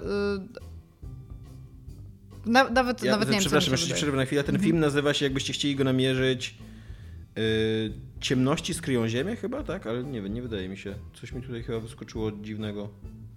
Jeszcze w takim razie mów dalej, ja jeszcze go będę szukał. A ja nie pamiętam pierwszej gry, na której się popłakałam, bo to mogło być zarówno bardzo niedawno temu, jak i bardzo dawno temu po prostu. E, Pamiętam pierwszą książkę, na której się popłakałam jako dziecko, jak czytałam Zew krwi Jacka Londona, to się popłakałam na końcu. Pamiętam, że wtedy mi było super mocno za to wstyd. Teraz jak czytam tą książkę, to trochę nie wiem, czemu się popłakałam, ale to jest książka o pieskach, a jak byłam mała, to lubiłam pieski, więc może dlatego. A za to pamiętam, bo tak a propos tego, bo to chciałam tylko dopisać, ale mi się wtedy przypomniało, jak to pisałam w notatkach, że jest jedna gra, na której się popłakałam i autentycznie jest mi za to wstyd, bo jakby y, tak się popłakałam, jak Dominik mówił, że tam łezka mi jakby spłynęła, tak? Nie tam, że nie tak jak ty odczułeś film.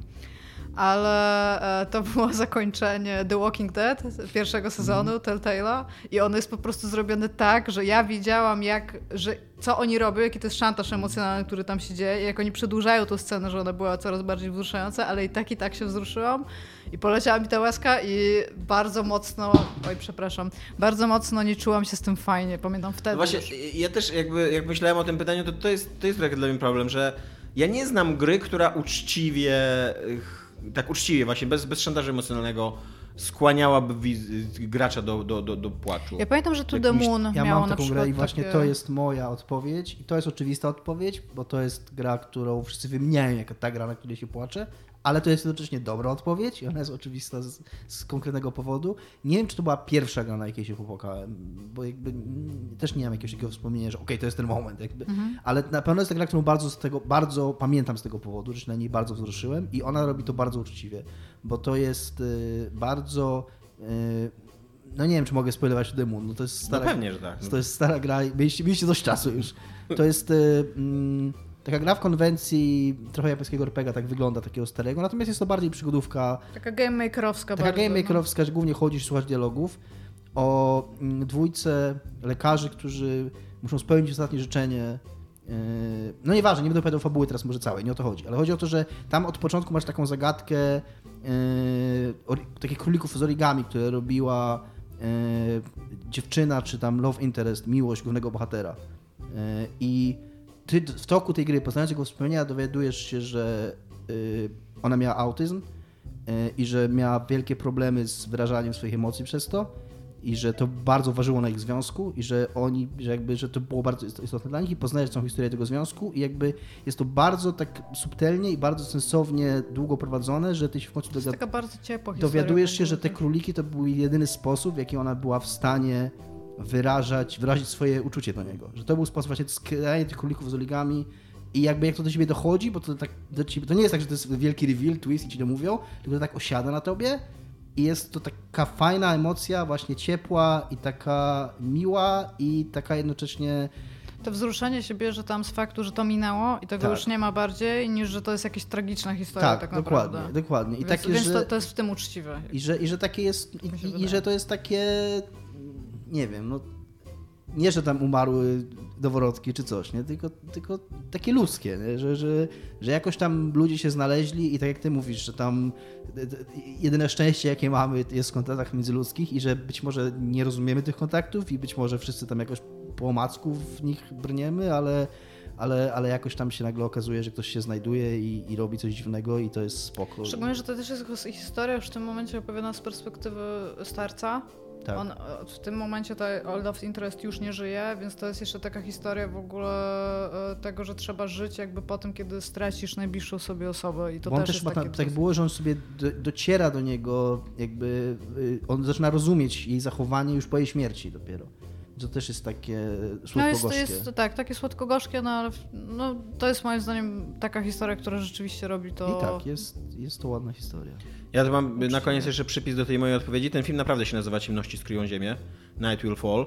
A byłem taki skąd, z, zmieszany tym, bo to nie jest film Hitchcocka, tylko to jest film Andre Sin- Singera, e, tylko wykorzystujący ujęcia z tego filmu Hitchcocka, bo jak się okazuje z powodów politycznych ten film Hitchcocka nie był jednak pokazywany Niemcom, bo aliantom zależało w końcu na tym, żeby tych Niemców z z zachodnich Niemiec przeciągnąć na swoją stronę, więc zakopali jakby ten film koniec końców i dopiero w 2014 właśnie powstał ten film Ciemności kry- skryją ziemię i tam są te ujęcia wykorzystywane i no, i tak to wyglądało. I dokładnie określiłem datę, kiedy płakałem na tym filmie, bo to było 7 lat temu. Powiedziałem mniej więcej 7-8 lat temu, więc... Pamiętam, kiedy ostatni raz płakałem. Ale biedny Churchill, że on tam musiał chodzić, to kręcić. Churchill czy Hitchcock? Nie wiem czemu Churchill. Wiem czemu Churchill, bo przed nagraniem rozmawiałam z Dominikiem i mówiliśmy o tym, że to jest być może nie najlepszy setup, jaki tutaj mamy, jeżeli chodzi o mikrofony, ale to jest jedyny, który mamy i to jest tak jak z demokracją, co niby Hitchcock powiedział. Dobra. Kolejne pytanie jest od Michała Piłowarczyka. Jaką współczesną serię gier chętnie byście zabili, a jaką dawno zapomnianą przywrócili? Pawelo pozdrawia. Ja tutaj zacznę. I tutaj e, Dominik, moja odpowiedź nie jest z nienawiścią do ciebie i twojego gustu, ale ogólnie ja bym zabiła wszystkie open worldy Ubisoftu, ale tam jest pytanie o konkretną serię, więc no, Assassin's Creed jako tą taką flagową i najbardziej popularną. Nie! I nie, mówię właśnie tego no. tylko i wyłącznie po to, żeby tam jakoś się do tobie tutaj mścić, ale moim zdaniem przez to, jaką popularnością się cieszy Assassin's Creed, jakby byłoby spoko, jak, jakby tylko Ubisoft wydawał, jakby w cudzysłowie, jakby tylko Ubisoft wydawał Assassin's Creed'a, tak? Bo ona niestety ma bardzo zły wpływ na branżę jako całość i teraz te elementy, które Ubisoft tak schematycznie już po prostu w tych swoich giereczkach wykorzystuje, się przedostają e, jako taki czynnik trochę zero, zupełnie często nieprzemyślany w innych grach. Jest jakieś takie zapotrzebowanie do tego, żeby robić takie gry w ogóle gigantyczną liczbą ludzi, którzy mogliby w tym samym czasie zajmować się czymś innym, a ten rynek, jakby jeżeli chodzi o te produkcje, jest już zupełnie Na przykład szukaniem nasycony. pracy, co nie? No. Tak. Nie, chodzi mi o to, że to jest bardzo nasycona już rzecz. Jakby e, to- to nie jest tak, że jesteś w stanie grać we wszystkie te gry naraz. One już w jakiś sposób zostały podsumowane faktem, że już inne firmy, które nie są Ubisoftem, robią praktycznie, są w stanie zrobić identyczną grę. Już są po prostu, to już taki schemat. I e, moim zdaniem bylibyśmy realnie dużo dalej jako branża, jeżeli te gry by się nie sprzedawały w takich ilościach egzemplarzy.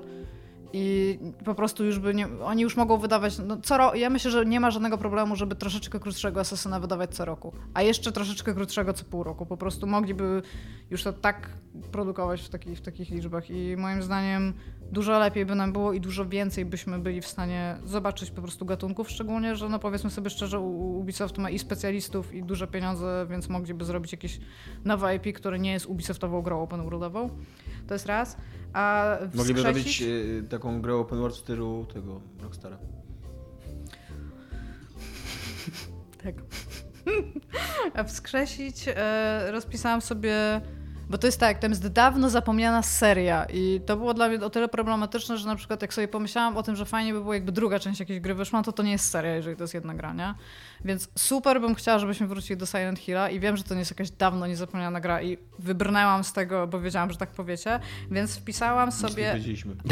bo tak powiecie, Moim zdaniem to spoko więc powie, Silent Hill w takim razie. Dominika też?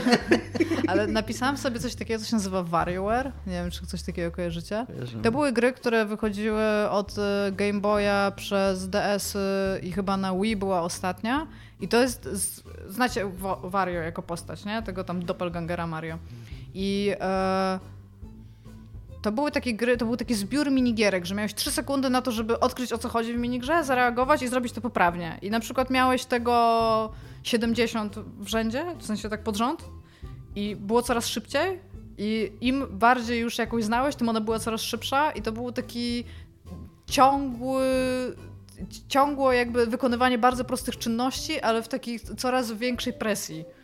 I to się super w ogóle sprawdzało. Za każdym razem to było fajnie zrobione, miało fajne efekty wizualne, było utrzymane zawsze w jakiejś innej stylistyce, taka gra kolaż troszeczkę.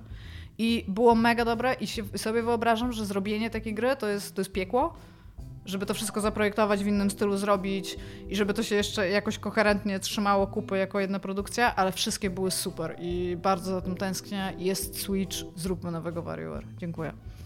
Proszę. Moja odpowiedź od Danganronpa. Ponieważ jak ty, Iga, zabierzesz coś mi, miałem inną odpowiedź, ale Iga, zabierz coś mi, to ja Za dużo jest tych gier już. jest ta seria się skończyła już. No to co, ale żeby ją tak Ale zabić. chcesz już zabić, zabić, tak z żeby- historii wymazać. Żeby, nie, żeby, Jeszcze wracając do pytania Szymona, już nigdy nie będziesz szczęśliwa. żeby zdelegalizować w ogóle. Żeby jeszcze do mnie przyszły, a po, poszli policjanci, żeby mi zabrali moje dangarąby i wyrzucili, to jeszcze mnie wsadzili do Nie, więzienia To jest tak jak z tym drugim impeachmentem Trumpa. To nie chodzi o to, że jakby okej, że to się skończyło, ale musimy się upewnić, że to się nie wydarzy ponownie. Moja odpowiedź była leniwa yy, i, i taka oczywista, bo napisałem sobie Call of Duty albo Battlefield. Yy, może bardziej Call of Duty nawet, bo tak jak kiedyś jeszcze z Call of Duty było tak, że ja czekałem nawet na te gry, bo to było, no tak od czasów od pierwszego Modern, nie pierwszego Modern Warfare, od pierwszego, tak, pierwszego Modern Warfare. Te gry robiły przynajmniej coś ciekawego, miały fajne kampanie, ja lubię grać w te gry dla tych kampanii, a teraz szczególnie jak jest Warzone, który tak naprawdę może być jedynym multiplayerowym Call of Duty jakie jest, to te gry już są z mojego punktu widzenia kompletnie niepotrzebne i nie wiem po co one komu. Ja, moja odpowiedź też jest Call of Duty, ale ja mi się wydaje, że to jest tak uniwersalna odpowiedź, że nawet ludzie, którzy robią Call of Duty powiedzieli, że, że Call of Duty już nie powinno istnieć. Dlatego, dlatego zmieniłem na Danganronpa. Właśnie z, te, z tego powodu. Jeszcze, jeszcze można by było ubić, i teraz jakby hear me out guys, jakbyśmy ubili FIFA i zamiast kupowania nowych części kupowalibyście nowe skiny na postaci, to ciągle by to działało, jakby nie musiałyby wychodzić nowe FIFA, nie? Wystarczyłoby, żeby robili update raz do roku. Tak. y, A seria, którą musiał przywrócić też nikogo nie zdziwi, jest to Max Payne. Y, I jest to trochę, nie wiem czy przykre, jak to powiedzieć, że Rockstar zrobił rewelacyjnego Maxa Payne'a 3 i że nic jakby nie ruszyło się dalej w tym temacie i że nie, nie ma w ogóle nawet, nawet nie, że nie zapowiedzi, ale nawet, że nikt, za, wydaje się, że nikt nie czeka i nikt nie, jakby nie chciałby kolejnej części od Rockstara. Miałem ostatnio w pracy rozmowę o Control znowu, właśnie z Michałem Piowarczykiem swoją drogą i jeszcze jednym kolegą, który zaczął grać i rozmawialiśmy o tej grze i jak to była fajna gra i jak to nawet byłaby jeszcze fajniejsza gra, gdyby to nie była Metroidvania i gdyby tam nie było tych wszystkich Gdyby to nie był sidequestów. taki w cudzysłowie open world, Gdyby to nie było prawda? jakieś dosłownie open world, tylko gdyby to była po prostu liniowa gra z fabułą, z, z y, jakimiś tam za- zaprojektowanymi walkami i tak dalej. I że właśnie chciałbym znowu takiej gry od Remedy, która jest po prostu liniową strzelanką i mógłby to być Max Payne. Uważam, że byłoby super, jakby to Remedy zrobiło. Mógłby to zrobić Rockstar. I naprawdę, jak wczoraj myślałem o tym, właśnie miałem tą potrzebę y, y, mm, pomasowania swojego szczęścia kupnem gry, yy, to ch- chyba uratowało mnie. Naprawdę jest porno, nie? Chyba ura- urato- uratowało mnie przed kupnem gry to, że każda gra, o jakiej myślałem, to była grą na kolejne 100 godzin. Myślę sobie. yy, no nie, nie, nie pamiętam teraz o jakich grach myślałem, no ale, ach, ale, ale yy, Michał mi mówił właśnie, że pożyczy mi Ghost of Tsushima, nie? bo mam to PS4 od słuchaczy, dziękuję swoją drogą. Ale mówię, nie chcę teraz Ghost of Tsushima, bo mam Yakuza Assassina rozgrzebane, nie? I że każda gra, o jakiej pomyślałem, żebym teraz sobie yy, chciał zagrać, to była kolejna znowu gra. Dark Souls, myślę, spróbuję znowu Dark Soulsów, kupię tego remastera. Ale znowu, to też jest kolejna gra i też się znudzę ją po 10 godzinach, nie? Gdyby była teraz na rynku taka gra w stylu Maxa Payne'a, że wiem, że to jest gra na 10 godzin, z fajną historią, z fajnym strzelaniem, to bym ją akurat kupił wczoraj, wydał te A 200 może po zł. prostu skończysz Assassina w końcu? Nie myślałeś o tym? Jak, jaki to, jaką nową jakość do, do twojego życia wprowadzi, tak? Lubisz przemoc i nienawidzisz ludzi? To jest bardzo dobre pytanie. Nie? No masz PS4, a wyszła druga część The Last of Us 2. Ale No. ona jest długa, o Jezu, Ona dopiero nie sobie trwa 10 przypomniałam. godzin, No tak, nie nie. jest, oj, ale się Ona oszukałam. z 70 pewnie. godzin Czekaj, dopiero do mnie dotarły wszystkie te rzeczy, które... Trochę myślę o Uncharted 4. Czy warto?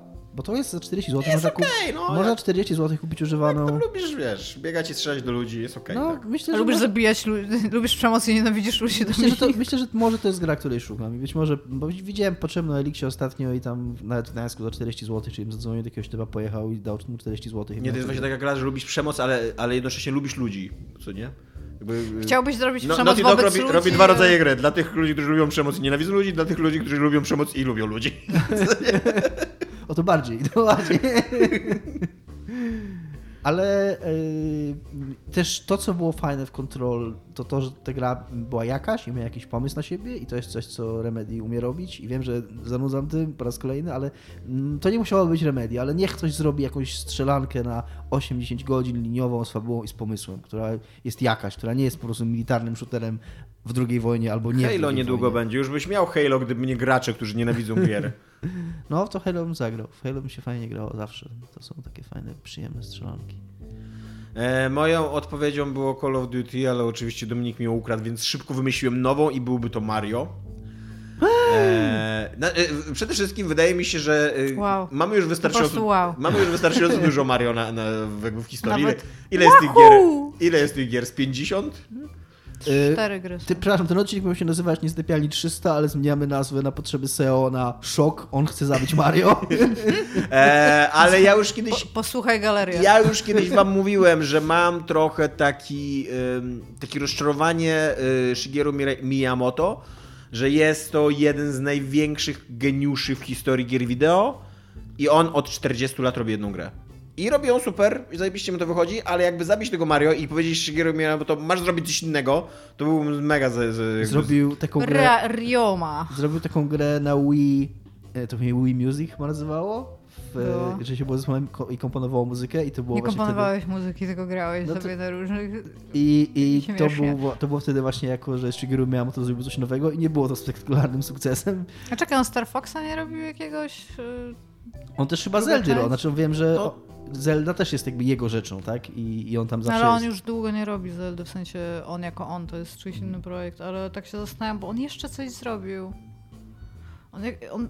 Była jakaś taka jego gra, która była, ja teraz nie pamiętam, czy ona nie wyszła, czy poniosła jakąś taką super klęskę, że nikomu się nie podobała, muszę zaraz Wydaje mi się, że to było sprawdzić. Wii Music właśnie, ale... I E, Music było straszno, było fan na 5 minut, to było coś takiego, nie? One of those. E, A z gier, z serii, które chciałbym przywrócić, to po pierwsze chciałbym przywrócić Metal Gear Solid. E, żeby wyszło O, kolejne. to s- a ja Silent Hilla, myślę, że możemy tutaj... Tak. E, żeby, wyszło, żeby wyszło Metal Gear Solid 6, to taką dobra, dobra piątka, żeby to była skończona i z ogarniętą mapą i, i, i, i tak dalej. E, ale jako, że to jest w miarę nowa seria, to mam jeszcze drugą odpowiedź, którą, którą tutaj zabiję Igę i zszokuję. Chciałbym, żeby Fallouty wyszły, znaczy zostały wznowione w takiej formie, w jakiej powinny istnieć Fallouty, a nie w tej aberracji e, Bethesdowej, która od trójki zaczęła mm, istnieć. Iga mnie zupełnie zignorowała. Nie, bo myślę o tym, co mówisz. I Żeby wyszedł taki legitny Fallout 3 od e, naszy izometryczny z takim... Jakby Obsidian zrobił Właśnie Fallouta, to by było super. No. No, właśnie, tak dokładnie chciałem powiedzieć, że A, jakby przepraszam. od, od ludzi, którzy robią Pillars of Eternity, nie? Tak, bo jak, tak, jak po prostu zaczęłam myśleć, to jest tak, że się zignorowałam, tylko po, w głęboką zadumę popadłam, bo jak powiedziałeś, że fajnie by było, jakby wyszedł taki Fallout 3 z- i myślałam, że skończysz taki jak Fallout 2, na zasadzie takim, żeby to był wciąż klasyczny izometryczny RPG, co by było tam super, a tak naprawdę, jeżeli by się wzięli za to ludzie... Z Bethesdą gigantyczny problem, jeżeli chodzi o Fallout, jest taki, że ona ma bardzo małą świadomość jakby wszystkich elementów, które, które się składają na Fallouta w bardzo konkretny sposób i ona używa w jakiś sposób tych elementów, ale bardzo nieumiejętnie. I jeżeli teraz jacyś ludzie by mieli to zrobić, to by było super właśnie jakby Obsidian to zrobił, bo nie, wiem, czy jakaś inna firma by się do tego jeszcze nadawała, żeby tego starego ducha tam jakby złapać. Okej. Bu, Bethesda. Ale tak, zdziwiłam się. Jestem podwójnie w szoku. Mario i Fallout, wiesz? ja patrzę o tej grze Shigeru Miyamoto cały czas. Czy szukam. wszyscy odpowiedzieliśmy na to pytanie? Tak. Okej. Kolejne pytanie mam od Kuby Zagalskiego i Kuba Zagalski pyta. Pyta o oddzielanie dzieła od autora. Czy zdarzyło się wam bojkotować utwory autora, na którego padł cień? E, Albo czy kiedy poznaliście po czasie jego albo jej poglądy, które są dla was nieprzyję- nie do przyjęcia, to, to jakoś zmieniliście zdanie o, również o twórczości? I Kuba zaznacza, że bardziej chodzi mu tu o J.K. Rowling, Lovecrafta czy Orsona Scotta Carda niż Hitlera. Hitler w ogóle nie był pierwszą rzeczą, o którą bym pomyślał. Nie, był Nie, nie czytałeś Mein Kampf i potem się dopiero dowiedziałeś, kim był Hitler. Od kiedyś dowiedziałem, że zrobił Hitler, to Mein Kampf 2 już nie, już nie kupuję. Jedynka jeszcze spoko, jeszcze wtedy byłem nieświadomy, ale Kampf 2 już nie dla mnie. Y, I teraz jest chyba moja kolej, więc y, tak, trochę tak. Y, Nie jakoś super bardzo, nie mam jakoś dużo takich przykładów. Mam to z Orsonem Scottem Cardem. Na szczę- na, chyba na całe szczęście dla siebie ja Scotta Carda zacząłem czytać dosyć późno i kiedy czytałem grę Endera, to już miałem wrażenie, że jestem za duży na tą książkę, że, że dużo więcej frajdy miałbym z niej, jakbym ją przeczytał jako nastolatek, ale mm, miałem troszeczkę chęć, bo jest to tam uznawany jakby należący do kanonu autor science fiction, że, że jest to coś, co bym chciał poznać, a kiedy wyszła ta historia z nim, po prostu zapytałem to, że e, właśnie nie muszę, bo to jest coś, o czym Tomek kiedyś powiedział i chyba Tomek, i ja się z tym bardzo zgadzam, że to nie jest tak, że to się teraz trzeba obrażać i kancelować i usuwać i mówić, że nikt nie powinien, ale jest tak dużo y, treści, które możemy konsumować i, i gier, i książek, i filmów, i seriali, i wszystkiego wokół nas i tak nas to przytłacza i otacza, że jakiekolwiek kryteria sobie wybierzemy, tam to jest po prostu jeden autor mniej. To nie jest tak, że, że jakoś super jest moje uboższe życie przez to. E, I jeżeli jest to jakieś takie kryterium, że być może nie chcę wspierać mm, kogoś, kto nie jest fajnym człowiekiem i z czyim postępowaniem się nie zgadzam, to mogę swoje pieniądze na w gruncie, w gruncie rzeczy rozrywkę zainwestować gdzieś indziej, czy, czy swoje uczucia, czy swoje emocje zainwestować gdzieś indziej. E, Z J.K. Rowling nie mam tego problemu, bo nigdy nie czytałem Harry'ego Pottera i jakoś nie, nie miałem tej potrzeby i, i wciąż nie mam. E, Natomiast mam jeszcze jedną historię taką, nową, świeżą i jest to teraz Taylor Swift, któ- do której mam do której, mam, do której mam sporo sympatii i uważam, że robi dobrą muzykę, szczególnie ostatnie parę płyt, które nagrała takich, takich smutów. Bardzo fajna to jest muzyka. Natomiast jest teraz nowa afera z Taylor Swift, która się obraziła na... I to będzie taki zwrot Na Netflix. na Netflixa, że był tam żart, w którym. I okej, ja nie znam kontekstu tego żartu, więc być może coś mi umija, ale żart polegał na tym, że ktoś po prostu po- powiedział do dziewczyny, że zmienia facetów tak jak Taylor Swift. I Taylor Swift się na to oburzyła, że to jest tam żart z, z, z 20, tam sprzed 20 lat i że to jest, że jest slut shaming i tak dalej. I ja miałem takie, że okej Taylor Swift, ale z drugiej strony, czy jeżeli kobieta zmienia często facetów, to czy zaobserwowanie tego faktu po prostu Yy, to jest od razu slut shaming, to jakby moim zdaniem, jeżeli tak kobieta robi, to tam more power to her i to jest fajne, jeżeli to dla niej działa i ja to aprobuję i, i to jest spoko, ale to chyba troszkę ona tutaj robi slut shaming, jakby mówiąc, że to jest problem, jakby, że, że mówiąc, że zauważenie tego faktu jest problem i po tym jak to przeczytałem, to miałem takie, że ja jestem totalnie team SJW i totalnie mm, mm, jakby raczej z dystansem podchodzę do tych takich y, ludzi, którzy mówią, że o, to już za daleko poszło. Ale to był dla mnie ten moment, kiedy miałem takie wrażenie, że, że, być może, kurde, to jest trochę już przesada, że, że jakby za, samo zaobserwowanie czyjegoś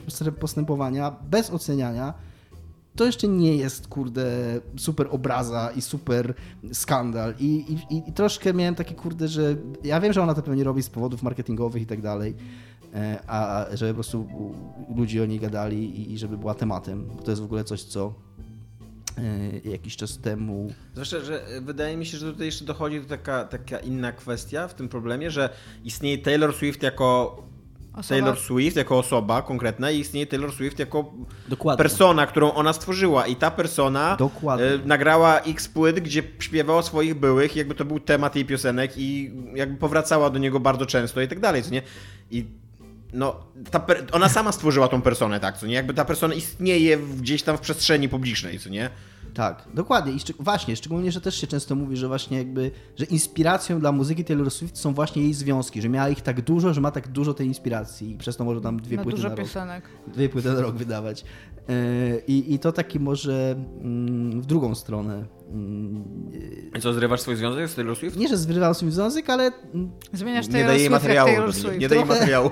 trochę by, y, y, y, jakby O, domek, złapałem, o, domek. Się, złapałem się na tym, że jak ostatnio tam gdzieś szedłem do pracy i miałem sobie, mm, prze, przeglądałem sobie jaką sobie płytę włączyć, czy tam jak jechałem autobusem, to Taylor Swift, eee, coś innego. Bo po prostu wydało mi się to głupie, no takie niepoważne trochę, co, co się wydarzyło z wokół niej. E, Ja tak nie mam, nie bojkotuję, ale e, bardzo mnie wkurza e,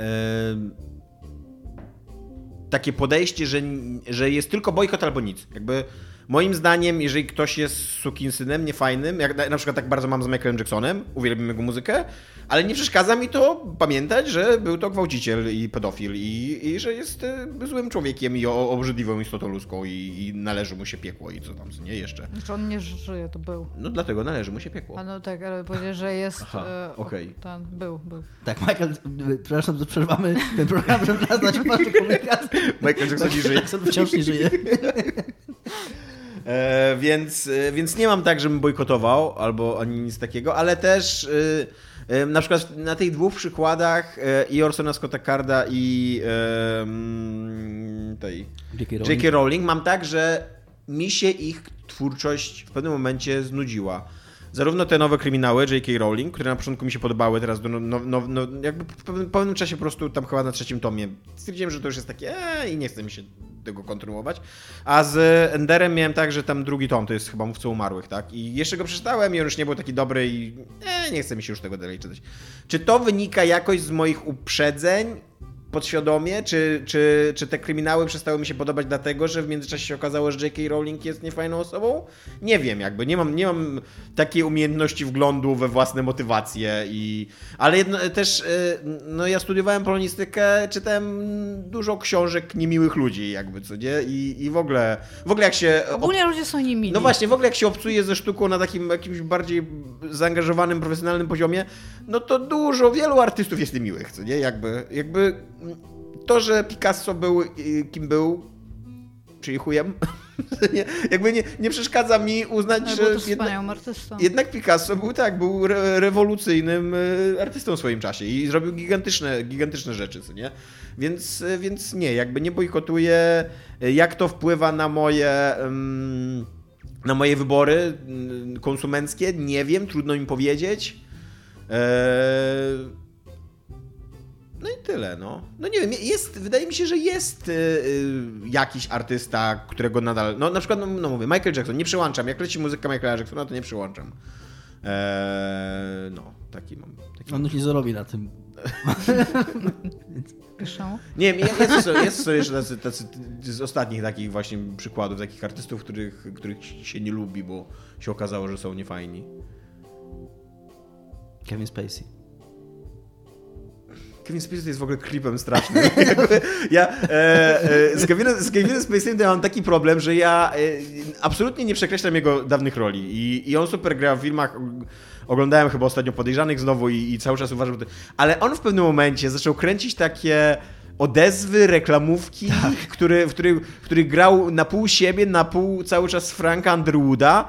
I to już jest w ogóle coś, czego ja nie rozumiem i, i co, mi, co mi tak budzi w ogóle takie dreszcze na plecach i stają mi włoski i, i tak patrzę i, i ja nie wiem, czy już be, czy będę mógł zapomnieć o, tej, o, tej, o tym, co on nakręcił, jakby nawet nie o tym, co on zrobił, i tylko właśnie tylko konkretnie o, tych, taki, o tej próbie jego obrony, takiej, no bo to też, to też jest jakaś taka rola. Być może, być może to jest najwybitniejsza rola w jego karierze, bo tak mi weszła na banie, że już cały czas z, z Kevina Spacey'a Ale kojarzę z tym, co... Teraz właśnie jak ty mówisz o Spacey'u, to y, są takie postacie jednak, które, które sprawiają, które, których twórczość jest tak bardzo osobista i tak bardzo czujesz, że jakby ich osobiste przekonania przy nią przemawiają, że kiedy dowiadujesz się czegoś o nich, to nie, że bojkotujesz, bo dla zasady, ale że inaczej patrzysz na tą twórczość. Tak. Taką postacią jest dla mnie Woody Allen na przykład. Taką postacią jest też dla mnie, e, kurde, miałem na końcu języka i teraz mi wyleciał. Jak sobie przypomnę, to, to powiem. To Ale, a, i ten, y, ten komik. Mm, Jim CK, Carrey? E, CK, Louis. C.K., No. który y, jakby te żarty były śmieszne, ale kiedy dowiadujesz Nie się, były. że... Znaczy, dla mnie były kiedyś, okej? Jak, jak, no, dla mnie były Ale śmieszne nie kiedyś. denerwuj się. Ale nie wiem, czemu tak, nie wiem, czemu tak defensywnie to odebrałem, przepraszam. Yy, ale, ale właśnie kiedy oglądasz drugi raz nawet te żarty, które mnie kiedyś śmieszyły i teraz jak wiem o tym, jak, że to nie do końca jest żart z jego strony i że to nie jest przerysowana persona, tylko to jest faktycznie on, to już to nie jest śmieszne. To było śmieszne, kiedy ty myślałeś, że on to wymyśla, a nie, że on to opowiada. No właśnie, ja akurat z Louis C.K. tak nie mam, bo nigdy nie byłem jakimś wielkim fanem Louis, Louis'ego C.K. Chociaż... Oj, dajcie mi spokój! Chociaż, e, nie, chociaż właśnie chciałem powiedzieć, że, że, że śmiałem się. Jak, jak już oglądałem, jak już oglądałem Louis'ego C.K., to, to śmiałem się, Iga, przepraszam. E, Ale jakby nie, nie byłem jakoś strasznie wciągnięty w to, co nie? E, Ale z Woody Allenem to jest jakby dobre, takie, taka moja wątpliwość, czy, czy, czy ja nie oglądam Woody'ego Allena dlatego, że Woody Allen okazał się mm, chujem, gwałcicielem i, i jakimś tam przemocowcem, czy ja nie oglądam Woody'ego Allena dlatego po prostu, że Woody Allen nagrał 158 filmów i ostatnie w ogóle nie są dobre i jestem już mega zmęczony tym jego twórczością? Czy gdyby jutro ogłoszono, że Woody Allen nagrał kolejne arcydzieło, że tak dobry film jak lata 70., wydaje mi się, że bym go obejrzał i nie miałbym jakoś, e, jakichś wielkich takich e, zahamowań w sobie, nie, żeby go obejrzeć. Iga. Ja ogólnie mam. Ja lubię. Lubię, może tak, lubię myśleć o sobie jako osoba, która. Znaczy, jako o osobie, która odbiera dzieło samo w sobie. Bardzo rzadko ją łączę z autorem. Co więcej, bardzo rzadko zdarza mi się czytać o autorze. Jeżeli na przykład podoba mi się jakaś książka i wiem, że ta osoba wydała jeszcze kilka książek, no to po nazwisku zobaczę, że to jest książka tej samej osoby, ale ani tych e, takich. To nie jest bleed, jak się nazywa e, ta Blurb. No ten taki blurb, o którym masz tam zwykle jakieś zdjęcie i tam i to czytasz, no to tego nawet, to, to, to najczęściej w ogóle pomijam.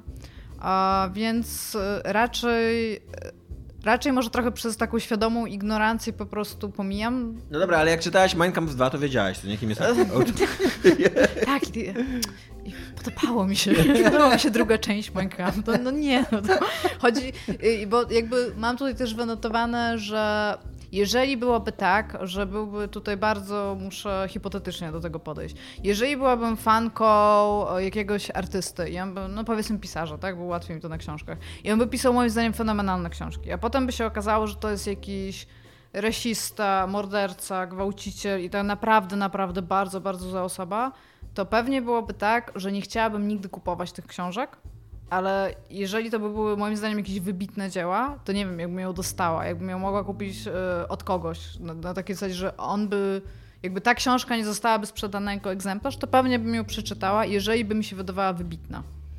Tylko mówię, to musi wynikać z takiego bardzo świadomego odłączania dzieła od no, jakiegoś autora, który w domniemaniu tutaj jest potworem, tak?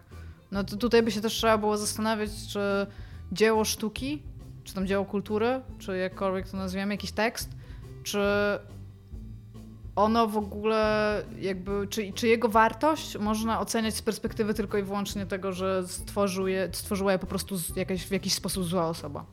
Ja mam jeden taki przykład, właśnie sobie uświadomiłem, że je, jest e, osoba, która jest dla mnie tak odrażająca, że pomimo, że uważam, że... nie, nie, ale niedaleko. E, Chcesz Jerzy Urban. Kampf 2? Jerzy Urban. Jerzy Urban. Jakby, po- pomimo, że e, Grzesiek Wysocki na przykład kiedyś wiele razy mi powtarzał, że to jest wybitny felietonista i że on pisze rewelacyjne teksty, że jest bardzo inteligentnym człowiekiem, błyskotliwym i tak dalej, nigdy nie dałem się przekonać. Jakby po prostu e, gardzę nim na tak głębokim poziomie, jakby czytałem o jego, o jego postępowaniu w, za komuny, o jego roli przy sprawie Przemyka i, i, i w ogóle widziałem jego wystąpienie, jak on był rzecznikiem rządu i tak dalej.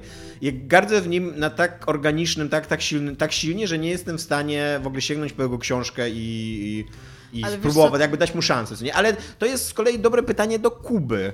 Bo wiem, że Kuba jest jakby właśnie jakby bardziej po prawej stronie takiej wrażliwości, co nie?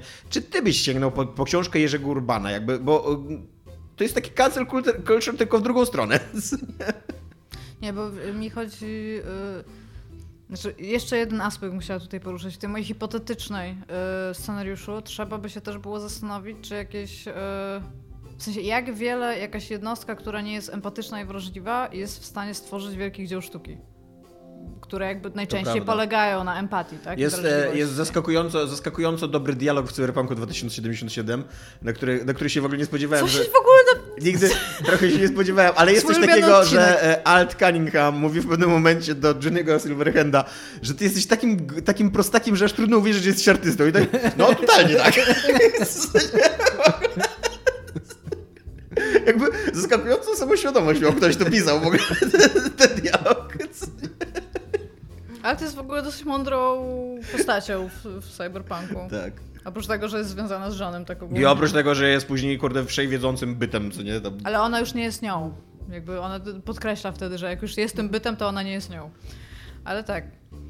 To jest, to jest w ogóle bardzo trudne pytanie i y, ja akurat z tych y, postaci, które Kuba wymienia, oprócz Hitlera za bardzo nie znam tych ludzi. W sensie wiem kto, to jest, o, wiem, kto to jest, ale jakby nic nie wiem o tych ludziach. Nie interesuje mnie zupełnie ich twórczość, więc trudno mi się do tego odnieść. Tak? Musisz I tak Iga, powiem wam wyjść, szczerze- wyjść, poszerzyć swoje horyzonty powiem poza Mein Kampf.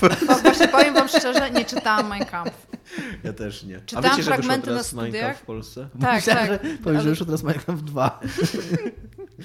Więc tak, nie, jakby... nie wiedziałem o tym, że wyszło Minecraft. Wyszło, głośna sprawa jest taka, że wyszło, e, jest ograniczenie takie prawne, że można wydać Mein Kampf, ale tylko w takiej edycji krytycznej do celów naukowych. E, I takie duże wydawnictwo, wydaje mi się, że Bellona, ale mogę się, ale mogę się mylić, wydało właśnie Kampf za 300 chyba złotych, czy 400 egzemplarz, z przypisami, z wstępem historycznym i tak dalej, i tak dalej. I no zniknął spółek, jakby wy- wyprzedał się bardzo szybko, nie? Znaczy, takie, jak I teraz jest czytałam- pytanie, czy wyprzedał się, bo był tak źle dostępny i rzeczywiście naukowcy go kupowali, czy jednak dla młodych nazioli to nie jest problem do wydać 300 Ale to, złotych? to, to też jest taka kwestia, znaczy mówię, ja nie czytałam tej książki od deski do deski. Słyszałam, że to jest fatalnie napisana, nudna książka. Tak, w sensie tak krytycznie, że nie jest to, że poza tym, że ma wartość historyczną, bo po prostu zawiera pewne idee, które doprowadziły do pewnych wydarzeń historycznych, nie będę spoilować jakich, e, to ona tych, podobno co, nie dla tych, jest... co nie grali w Call of Duty World War 2. to e, ogólnie podobno jest po prostu źle napisane i pisarsko, i no wiadomo, Ja że czytałem- te treści, które się czyta, Ja też nie są najprawdopodobniej Ten za mądre. rozdział o rasie, ale po angielsku go czytałem i ledwo sobie przebrnąłem przez niego, ale ciężko powiedzieć, że dlatego, że był po angielsku, czy dlatego, że był kiepsko napisany też po niemiecku, czy... No. Istnieje prawdopodobieństwo, że osoba nieempatyczna mogła nie napisać czegoś dobrego, prawda? Jak już powiedzieliśmy. Nie zdradzę, o jakiej osobie teraz powiedziałam. E, Nie był to na pewno Quasi, który, który, Wow. zadał nam, który zadał nam pytanie takie. E, Wyobraźmy sobie, że podczas nagrywania podcastu, teraz na przykład, świat się kończy i musimy dokonać wyboru. E, Może przetrwać tylko dwoje z nas, jedna gra i jeden sprzęt do grania w nią, jeden film, jedna książka i jedna płyta z muzą. Co robicie? I teraz moje pytanie pierwsze do Was jest takie, czy odpowiadamy na to pytanie każdy osobno, czy próbujemy dojść do Ja konsensusu? odpowiadam pierwsza i biorę dips na samobójstwo. Skończyła się Ja też cywilizacja. powiedziałem, że, Nie, już że mam wy dips. macie przetrwać. Mam dips. Jakby... Ale, Ale jesteście... chcę mieć, y, chcę wcześniej zostawić moją ostatnią wolę, żebyście mieli książki i wszystkie Przede wszystkim potrzebujemy tutaj pary. Jakby mówmy się, w tej sytuacji, w tej sytuacji potrzebujemy kobiety i mężczyzn, więc Iga, ty jesteś... A, to, a tam jest powiedziane, że świat się skończył, z tego co rozumiem, to on jest nie do odratowania. Świat się kończy. To nie znaczy, że się już skończył. Się kończy. czyli- Wszystko zależy od ciebie, Wszystko- Iga, czy się skończy, czy nie. Jakby okej, rozumiem to, ale ja też odczytałam to jako takie po prostu zgliszcze apokaliptyczne, że w zasadzie to ty wybieraj. No bo... Ja po pierwsze właśnie zrozumiałam, że to jest taki stan, w którym już nic się nie da zrobić i stąd było to moje w ogóle pojęcie faktu, że to, to będzie moment, kiedy myślę, że jakby wyższa potrzeba samobójcza byłaby w jakikolwiek sposób uargumentowana moralnie. E, I tak to odebrałam i tak samo na to, na to zrobiłam i soundtrack, i książkę, i jedną grę, że to jest po prostu już takie czekanie na śmierć, że już nic nie, więcej nie da się z tym zrobić. Więc No tak dobra. to odczytałam. Mogłaś to tak odczytać. Nie jest to właściwe odczytanie, ale to już kładz właściwie zdecyduje, czy jest właściwy, czy nie. No dobra, no to każdy odpowiada osobno. Tak już zaczęłaś Iga, to kończ. A, no to e, płytę, którą wybrałam to jest Dark Side of the Moon, bo uważam, że to jest genialna płyta, do której można, którą można słuchać w kółko i bardzo dużo z niej za każdym razem wyciągać i słucham jej od lat i nie było nigdy tak, że mi się znudziła. Też myślę, że jest na tyle jakby pop, że jakbym przyniosła to i powiedziała, ej, może to, to byście mogli się powiedzieć, płyta? że. Dark Side of the Moon, Pink Floyda. E, grę wybrałam taką, że e, cywilizację, bo myślałam o jakimś StarCraftie albo coś, ale na, na, żeby dało się grać w dwie osoby i żeby miała mega dużo rund i żeby miała replayability through the roof, bo powiedzmy sobie szczerze, po 38 razach jeśli przejdzie Disco Elysium, to być może już nie będzie trzeba go przechodzić jeszcze 39 raz, chociaż może będzie, będzie można. E, I książkę, jaką wybrałam, to musiałoby być coś na tyle skomplikowanego, żeby, żeby przez wiele lat dało się to zgłębiać, czyli jakieś podstawy fizyki, elektroniki, ale takie od początku do bardzo Ja mam, zaawansowanego tak, ja-. Mam w tą samą stronę co Iga, bo y, moja książka to Principia Matematica, czyli czterotomowe dzieło Bertranda Russella i Alfreda Norta, które... Dla nas, tak? Y, Dla ludzkości. czyli dla was. No, będziecie musieli odbudować cywilizację. Jakby jednym, Ale była właśnie taka książka, jak odbudować cywilizację, jeżeli da się. Nie? i, i, I jakby podstawy matematyczne do tego będą bardzo ważne, więc y, uważam, że to jest jakby przydatne. Ale to też że pokazuje, je- jest taki bardzo sławny mem, że jak, e, jak Japończycy kręcą e, film o radioaktywności, jakikolwiek związany z tym, to z tej radioaktywności w filmach japońskich rodzą się potwory. Jak Amerykanie kręcą film o radioaktywności, to z tej radioaktywności rodzą się najczęściej superbohaterowie. I tam i jest taka odpowiedź do tego, że ktoś to napisał na Reddicie, że to jest zupełnie tak, jakby jakieś wydarzenie w historii zupełnie inaczej zbudowało pojęcie tych dwóch nacji o tym, co robi radioaktywność. Nie? I tak jakby, jak ja źle myślę o świecie, że przeczytałam to y, pytanie i wydawało mi się, że już po prostu nie ma, nie ma ratunku, a jak wy lepiej myślicie o świecie, że chcecie go w ogóle jeszcze uratować, coś z tym zrobić. Tak, znaczy to wy będziecie ratować, bo ja, ja wybrałem, że Iga i Tomek mają przetrwać. Yy, gra to Tetris yy, na NESie, bo ta konsola przetrwa wszystko i, i pewnie koniec świata też prze- przetrwa. Z jakiegoś powodu nie mam filmu. Myślałem, że jestem super przygotowany do dzisiejszego. Ale nie było tam filmu, bo ja też nie A. Był. Był, jeden film. Jedna Jest gra, jeden- jeden jest film, jeden- jedna książka, jedna płyta. Jest jeden film, Ale ja to filmu też nie, to nie zauważyłam może. yy, Mad Max. Ojciec Chrzestny. Wow. Żebyśmy... Nie, to musiałby być y, taki długi, to na przykład edycja rozszerzona Władcy Pierścieni, coś co długo, długo trwa. No, wczesne to też trochę trwa. No to też jest fakt. Też trochę trwa i trochę nam y, pięknych wspomnień o dawnym świecie mm, i o jego, i o jego dobrych stronach y, udostępni w tych, w tych, trudnych, w tych trudnych momentach. Y, Płyta z muzyką Abbey Road, The Beatles. Ja odkryłem niedawno Beatlesów i, nig- i bardzo długo w ogóle nie, nie tyle, że nie słuchałem, nie znałem, to miałem jakiegoś takiego irracjonalnego hejta na nich, że jakoś się buntowałem przeciwko Beatlesom. Jest to bardzo dziwny bunt, To mówiąc. jest jeden, jeden z najdziwniejszych buntów, jakie jestem sobie w stanie I wyobrazić. zacząłem intencjonalnie słuchać Beatlesów jakoś teraz w pandemii właśnie, czy, czy, czy chwilę przed. E, I, I Abbey Road to jest tak dobra płyta, jak wszyscy mówią. I jest to, jest to płyta, na której się tyle dzieje, e, że jak miałbyś mieć jedną płytę, to tam są chyba w ogóle, nie chcę powiedzieć wszystkie gatunki muzyczne, ale... ale Rap. Ale, no, rap, ale jest tam dużo eksperymentowania, są przyboje do skakania, są smuty. Na szczątkach cywilizacji. Są jakieś w ogóle eksperymenty formalne, dziwaczne i, i, i jest to płyta totalna i jeżeli jedna płyta miałaby pozostać, nie jestem y, krytykiem muzyki, ale, ale to jest moja odpowiedź. Maszu? E, Ja też e, założyłem, że to wy byście przeżyli. To jest, ale to jest akurat wspaniałe, że wszyscy postanowiliśmy wypełnić samobójstwo. Tylko, To e, nie jest tak, że popełniam samobójstwo, tylko że wybieram wasze życie. Tylko nie do końca rozumiem, dlaczego wy, wybierając, żeby przeżyły dwie inne osoby, jednocześnie wybraliście, żeby przetrwała popkultura, która jest wam bliska. Ja to powiem. Nie, Ja, ja moje więc- samobójstwo popełniam zupełnie egoistycznie. Ja się tutaj. zastanawiałem, ja się zastanawiałem, co dla was byłoby najlepsze. Jakby. Ja dla świata, ja myślałem o świecie. Ja myślałam centralnie o, o sobie.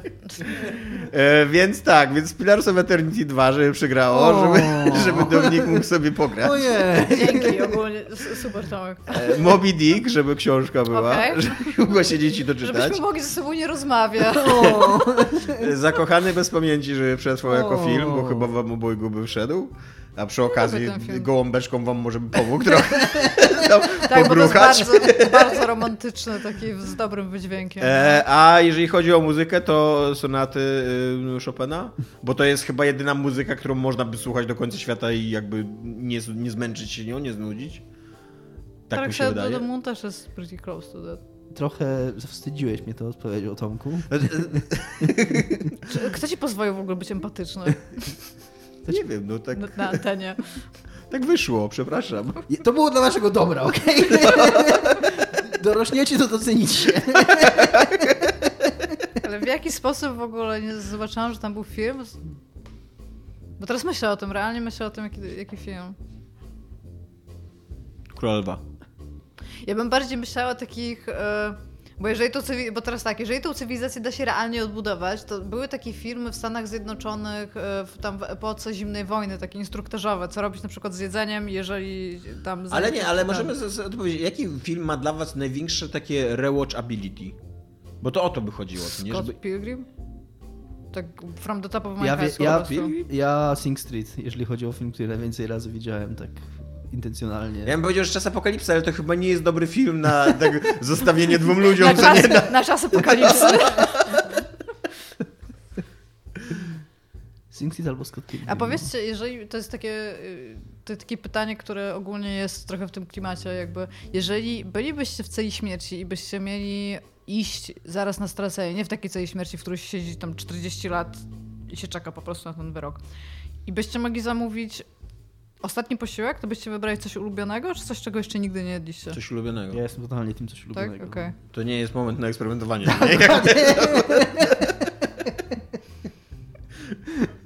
To jest dobra zagwozdka w ogóle. Tak, tak. Ja totalnie jestem takim typem, co lubi rzeczy, które lubi i, i, i czuję się w tym dobrze. Jesteś takim typem, który lubi rzeczy, które lubi. Tak, tak. Okej. Które wie, że lubi. I, i chociaż tak, zarzucono mi to ostatnio, się tym bardzo przejąłem i, i trochę staram się Teraz lubisz rzeczy, których nie lubisz.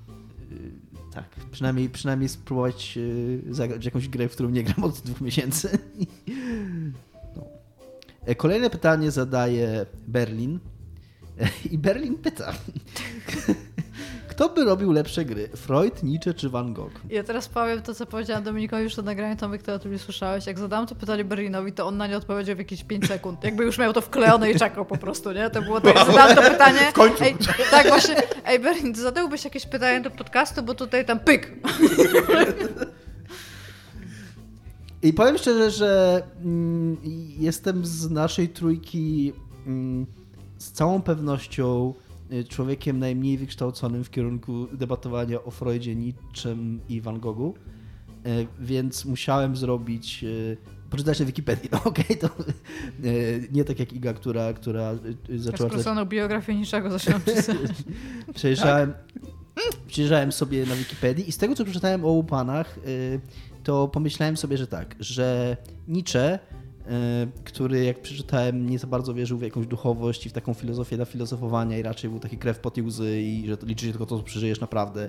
To by robił jakieś nudne strzelanki AA. On pewnie robił na Call of Duty o, o wojnie i o, i o tym, że, że musisz być mężczyzną i przetrwać i znosić swój los. To by nie było ciekawe. No to raczej o jakichś superbohaterach mam wrażenie. Albo o superbohaterach, no, ale raczej, raczej by to były takie gry a, a yy, mało pomysłowe. Van Gogh z kolei robiłby ku na jakieś yy, przegadane walking simy, ku na o depresji, yy, w jakiejś ku na artystowskiej grafice, której by nic nie rozumiał i, i która, by, i która by super ładnie wyglądała, ale... Co, a Freud by robił cycuchy, tak? To, Nie. to na tym się kończy. Freud by robił właśnie jakieś takie mm, gry logiczne z twistem.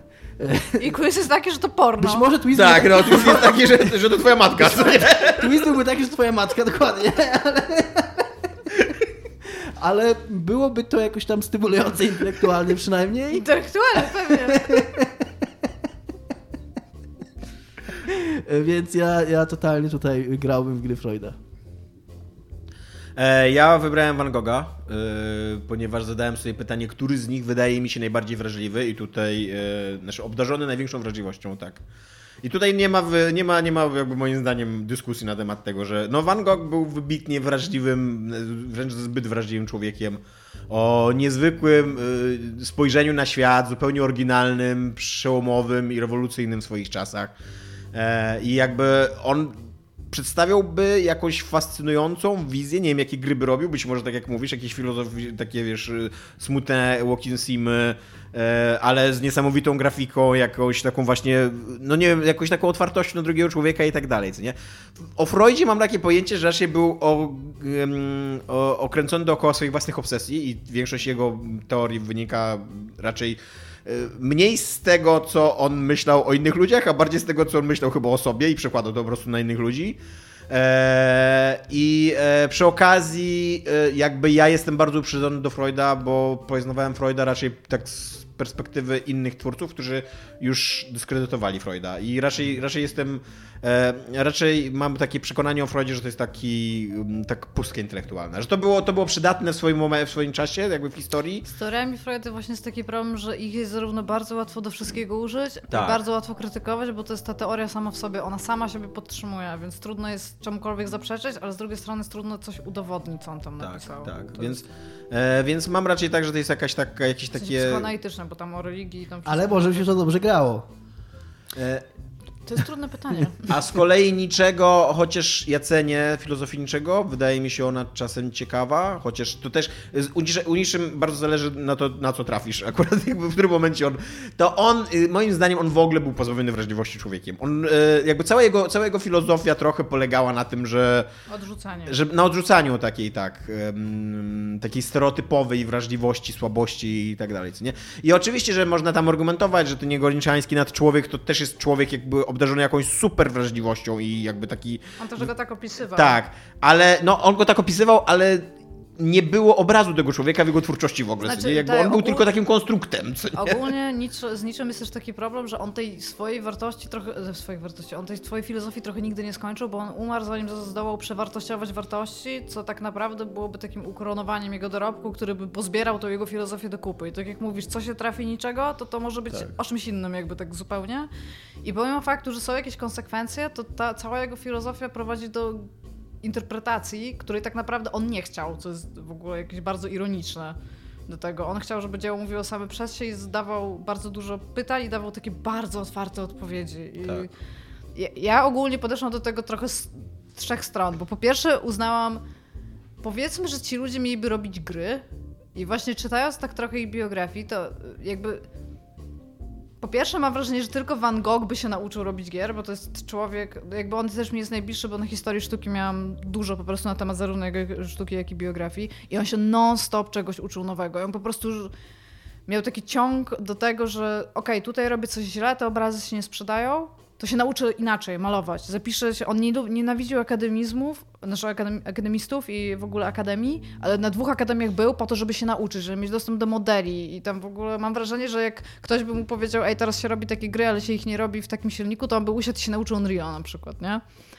Ale z drugiej strony mam też takie wrażenie, on malował pejzaże, y, malował te, jak się nazywa, martwe natury i malował sceny rodzajowe.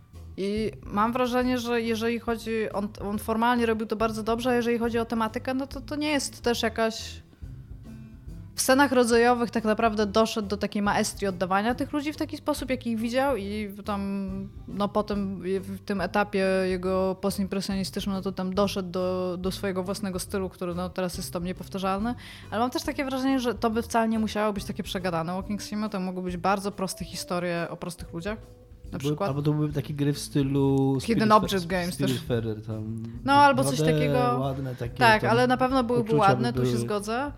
E, moim zdaniem właśnie przez to, że tak naprawdę ja znam wyrywki jego filozofii. Nigdy, ja nie miałam tego okresu fascynacji niczym, który bardzo często nastolatkowie mają. Przez to właśnie, że on jest taki nihilistyczny i wszystko odrzuca i to jest takie cool, żeby wtedy czytać niczego.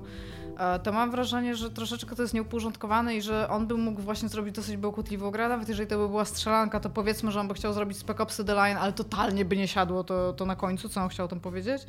A Freud... Yy, tak jak powiedział Tomek, to jest po pierwsze. Po drugie, moim zdaniem on by zrobił y, taką grę typu jakieś. I tutaj jakby. No, wiecie co, my, moim zdaniem my mamy Freuda w grach wideo. I to jest Hideo Kojima. Właśnie chciałam powiedzieć, że on... Totalnie powinieneś być, był, być ten team.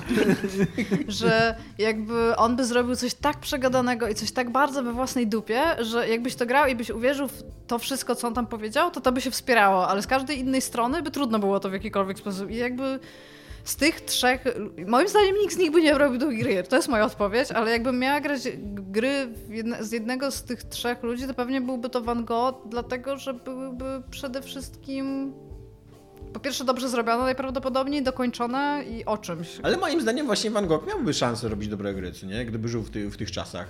E, jakby takie, takie gry w stylu Dear Esther albo Proteus, tak? Była taka gra kiedyś, tak. która się malowała przed tobą.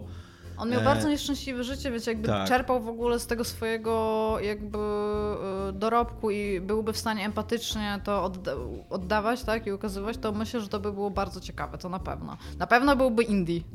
Nie wierzę, w... bo robił te gry sam, po prostu on by je pisał, on by je ilustrował, animował i wszystko po prostu by był Van Gogh, Van Gogh też mamy. a Van Gogh Game by Van Gogh po prostu. Van Gogha też mamy i jest to, mamy nawet tutaj w Gdańsku, jest laureatem Sztorma, nazywa się Mateusz Skutnik. Maluje sam w domu, robi gry. Jest wielkim artystą. Niezłe porównanie chyba. Mateusz, Mateusz, jeżeli słuchasz, to właśnie powinieneś... Ile masz uszu, Mateusz? Tak. Nie no, nie, trudno mi sobie wyobrazić większy komplement dla artysty plastyka niż porównanie do Van Gogha. Nie? No zależy, jeżeli na przykład e, idziesz w jakiś hiperrealizm i nagle ci no tak, no, Van no, Gogh, to siedzisz i... i zarzucasz swój biały szal i beret ci spada z głowy. Tak Beksińskiemu jakby ktoś tak powiedział, nie no, o, jak Van Gogh, nie masz, masz teren jak Van Gogh, fuck. I bagietki wszystko wyrzuca w ogóle, wszystko. Tak. To nie ma sensu. Na śmiecie, to nie jest sztuka, to są śmiecie. Więc tak, moim zdaniem, jakby podsumowując, też bym była bardziej za Team Van Gogh, ale moim zdaniem akurat z tej trójki nikt by nie robił jakichś super dobrych gier. I ostatnie pytanie od Miela. I Mielu pyta, gdybyśmy mieli wybrać dowolną markę i dowolne studio robiące gry, on tu podaje taki przykład, y, na przykład Sailor Moon i From Software, to jakie byłoby to studio i jaka marka? Ja e, wygrałam tę odpowiedź, ale dajecie. Dajecie. E, moją, moją marką by było Neon Genesis Evangelion. E, żeby ktoś zrobił porządną grę na ten temat. I teraz i, i, i twórców, jako że jestem trochę zaskoczony, bo dopiero dzisiaj usłyszałem to pytanie, więc twórców jeszcze wybrałem trzech, jeszcze nie wiem dokładnie, kogo bym wybrał. E, od strony gameplayu to byłoby Intelligent System i żeby to była gra w stylu um, Fire Emblem. E, tylko jakby na odwrót, bo gra w stylu Fire Emblem polega na tym, że masz bitwy, a pomiędzy tym budujesz relacje, a w Revengeance Evangelion jest do, dokładnie na odwrót, więc byłyby e, bitwy, a między, pomiędzy tym jesteś mega samotnym, smutnym człowiekiem, nie? który boryka się ze wszystkimi swoimi problemami i, i niszczy relacje z bliskimi i, i torpeduje własne te szczęście. walki, Tomku, może to Tak. są te walki. E, tak, mam nadzieję, że trzy- 13 Sen- Sentinels to jest taka gra totalnie... Ja właśnie chciałam powiedzieć, że ona ma tak mocne vibe, że y, jakby rozumiem, że to wybrałeś, bo o tym myślałam, ale z drugiej strony mam takie wrażenie, że ta gra już kind of jest, tylko nie jest to Neon Genesis Evangelion. E, drugim studiem, które bym chciał z kolei trochę tak na wiarę, żeby stworzyło taką grę na podstawie Neon Genesis Evangelion, to jest e, Super Giant Games. Nie wiem, jak ona miała wyglądać, ale jestem pewien, że oni by tam wymyślili, jakby wyglądać. Kalkulator. Tak. I to miałoby sens, co nie? Tak, kalkulator, tak po prostu, co nie? I, y, tylko, że w świecie Neon Genesis Evangelion, nie? I wszyscy nagle pójdzie 10 na 10, co nie? Nie wiem, jak to działa, ale działa. co nie? Wiesz, Dodawanie jest niesamowite. co nie? Ja mam, ja mam studio, o którym pomyślałem od razu, automatycznie, jak powiedziałeś, no, Genesis? Evangelion. E, Platinum Games. A to by była napierniczanka. No, No napierniczanka, właśnie, to nie no, pasuje mi. A ja mam, ja mam tak gameplayowo, jako człowiek, który wydaje mi się tak, jeżeli chodzi o wrażliwość najbliżej tego, to byłby Fumito Ueda. Ten od, y, Tak, od Ico to i The Last Guardian e, i Shadow Shadow of the Colossus. E, Musiałoby być dużo architektury, które można niszczyć. Oj, kolosy by było. Nie, to super pasuje, no. Tak. Więc to jest moja odpowiedź. Dominik? E, ja mam kilka odpowiedzi, teraz jakiego się zachowam. E, pierwsza odpowiedź to Obsidian. Już widzę, dlaczego mnie tak nie lubicie, no. Obsidian, Obsidian i Pillars of Eternity. E, Obsidian i Baldur's Gate. E, druga odpowiedź, gadałem wczoraj z Michałem też o Borderlandsach. Obsidian i Pillars of Eternity? Oni już zrobili. Tak, to był żart taki, że żeby A. zrobili kolejny, no. Chciałem być śmieszny. Gadałem wczoraj z Michałem o Borderlandsach i o tym, jak kiepsko są napisane Borderlandsy i, i, i, i- te żarty nie siadają, więc pomyślałem sobie, że jakby Double Fine zrobiło Borderlands nowe, to może by już była ta gra śmieszna i może fajnie było mieć naprawdę śmiesznego shootera. E, Ubisoft i Final Fantasy, żeby, bo jak jakkolwiek, jakkolwiek ja lubię Final Ale siódemka, Fantasy, bo jest za mało remake'ów siódemki w tym momencie. Nie, rynku. nowe. Bardzo wątpię, żeby Ubisoft i Final Fantasy zagrało, bo Final Fantasy bardzo, w ogóle cały, cała, cała seria Final Fantasy, nie? Ma jednak swoją bardzo, swoją własną wrażliwość taką, e, taką ludzką, taką na poziomie emocjonalnym. A Ubisoft, ja nie kojarzę gry Ubisoftu, która by potrafiła na poziomie emocjonalnym, ludzkim, takim też nieść dobre story, Valiant dobrą dramę Hearts. i tak dalej. No tak, tylko że to jest z Tylko, tego... że to nie jest jakby ich Tak, to jest z, tego, z tej dywizji Ubisoftu, którą tam kiedyś sobie stworzyli, żeby robiła zupełnie inne gry niż robił Ubisoft. nie? Idźcie tam się bawić. No. No. tam macie I stolik dla ostatni- dzieci. Ale na przykład, wiesz, z całym szacunkiem do Assassin's. Creedów, no ale nie są to gry, które niesie emocjonalna drama głównych bohaterów i e, jakiś rozwój Jakby i zabili rodziców, to chciałem im dołożyć też. 30 razy w każdej grze. Y, I ostatnia moja odpowiedź to Naughty Dog i John Wick. Czy Naughty Dog nie robi Johna Wicka tak naprawdę w każdej grze? Ale gdy- gdyby tam mieli Keanu i, i, i gdyby mieli tą... Jakby przynajmniej by się to sklejało, sklejałby im się gameplay Tak. z, z fabułą i z, i z postaciami i by to wszystko grało razem. Iga. Stary Lucas Arts autostopem przez galaktykę. O, no nice. Spoko.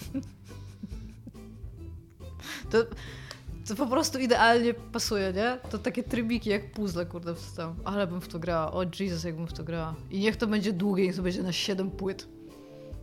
No, ale się tego nie doczekam. Na 7 płyt, no tak, stary LucasArts. Albo stary LucasArt i y, gra na podstawie tego... Um, Monty Pythona.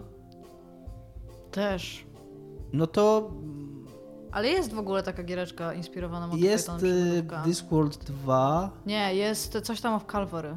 Który wprawdzie nie jest LucasArtsu i który wprawdzie, ale tam chyba Eric Idle występuje w, jako, jako Jako scenarzysta, czy jako po prostu aktor głosowy? jako aktor głosowy y, w roli tego, no. Rincewood'a, Rincewood'a. Y, więc, y, więc tak, więc, a czy on tam tylko piosenkę może śpiewać? Dobra, no kto by zrobił jestem jakoś Biblię? zaangażowany, słucham? Kto by zrobił Biblię? Cage czy Kojima? Kojima. Kojima. Wyobraźcie sobie grać w Biblię Kojima. Teraz muszę sprawdzić. mm, Cage by zrobił Mein Kampf i, i zrobiłby z tego taką e, inspirującą grę w ogóle o realizowaniu własnych marzeń i zdobywaniu siły i potęgi, co nie? Cage nie rób tego. Tak, tak. stop. dobrze powiedziałem, że, że występuje Eric Idle jako, jako Rincewood. To tyle, tak?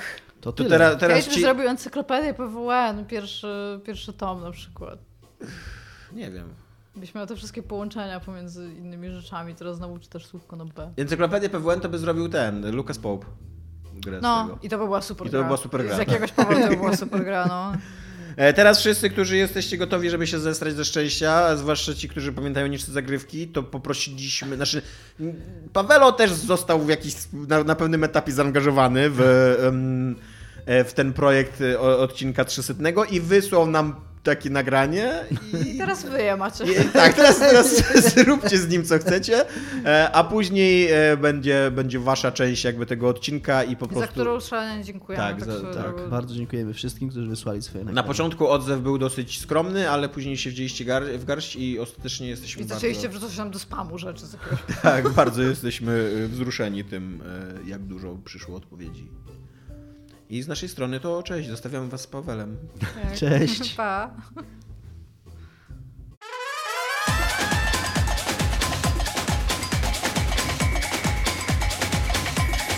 Ja jestem macho, nigdy nie baczą, niech płaczą, jestem macho. Niech płaczą, jestem macho, nigdy nie baczą, niech płaczą, jestem macho. No tak, ja jestem macho, baczą, niech płaczą, jestem macho. Nikogo nie baczą, niech płaczą. Mm, Cześć z Zapialni, tutaj Bartek Witoszka. E, przyznam że trochę myślałem ostatnio o tym, kwest... o tym, co mi się podoba w Niezatapialnych e, i jakbym miał komuś sprzedać ten projekt i e, i dla mnie takim pierwszym, że nie pierwszym, tylko taką główną rzeczą był, są bardzo często niepopularne, może trochę dziwnie to zabrzmi, ale bardzo sobie cenię Wasze niepopularne opinie na temat branży, gier i e, popkultury i tego, co się ogólnie ogląda i tego, no, wiecie o co chodzi.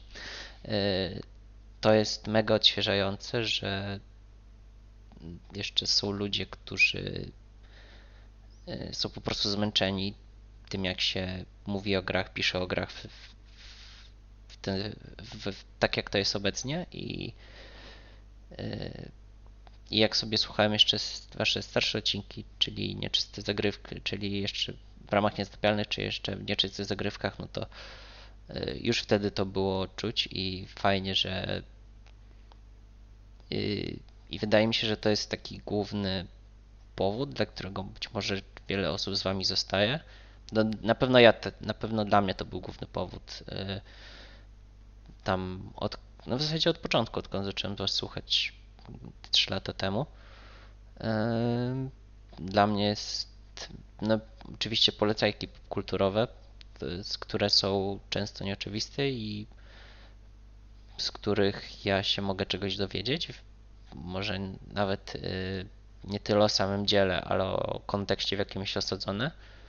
Y, Myślę, że to też Was wyróżnia, że y, Wy y, Iga Tomek i Domi, Dominik, że macie po prostu wiedzę, którą, której po prostu wielu osobom wy, wypowiadającym się o, o popkulturze brakuje i, i to czuć i ja się autentycznie mogę czegoś dowiedzieć o danym dziele, o kontekście, w jakim powstało to dzieło y, i to jest coś, coś czym bardzo no jeżeli obcuje się, no nie wiem, tam z portalami giereczkowymi albo e, piszącymi o serialach i tak dalej, to tego raczej nie ma, albo jest bardzo mało, a tutaj jest tego bardzo, bardzo dużo i to jest super.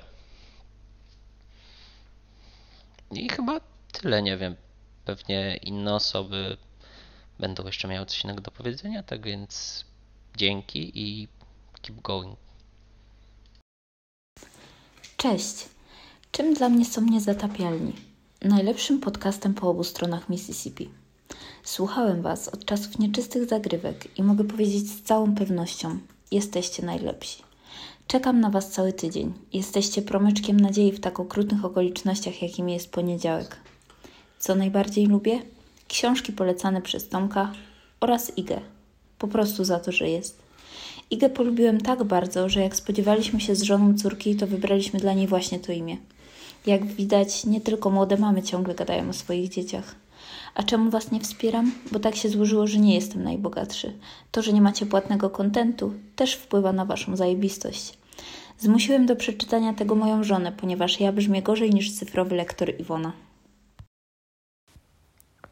Cześć, mam na imię Artur i słucham Was od listopada 2019, e, kiedy to Iga była gościnnie na Gramatatywnie, gdzie e, bardzo szczęśliwie zareklamowała podcast e, Niezatopialni. I tak sobie słucham od tamtego czasu.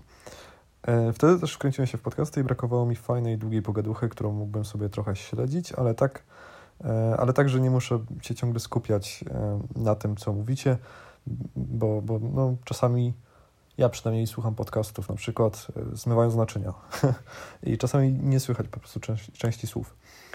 Em, trochę paradoksalnie, co zaraz wyjaśnię, e, zacząłem Was słuchać dla giereczek, bo wtedy tym żyłem i chciałem się e, zainteresować nimi w większym stopniu. Em, ale Wasza wiedza i doświadczenie w tym temacie, to ile giereczek e, ogrywacie i jak bardzo Wasze doświadczenie opiera się na poprzednich dekadach giereczkowania, e, trochę zgasiły we mnie e, chęć grania. Wiem, że to może trochę dziwnie zabrzmi, ale nie mam z tym większego problemu. Tak swoją drogą chyba nie wspominacie za często. Gracie w gierki multiplayer? Jakieś w ogóle? Także E, Natomiast no, granie i moje nikłe doświadczenia zastąpiłem pracą i studiowaniem, co jest trochę smutne, E, ale zostałem e, słuchać Was e, i zostałem bardzo uśmiechniętym i szczęśliwym e, słuchaczem, który e, naprawdę masę, przemasę, wielki, wielki ogrom radości e, daje mi słuchanie o tym, że Iga sobie gra w horrory i że elementy rozgrywki e, zostały jakoś dobrze zaprojektowane, albo że Doom, albo Domka grającego w zapomnianą przykładówkę i Tomka opowiadającego przejęcie o jakiejś nowej książce i że Disco Elysium to najlepsze, co się przydarzyło światu i, i, i, i masa, po prostu masa e, wspomnień i, i rozmyśleń o, o, różnych, o różnych grach. Lubię to, że macie inne zdanie na wiele tematów, że jesteście kontrastowi, ale i świetnie dopasowani charakterem.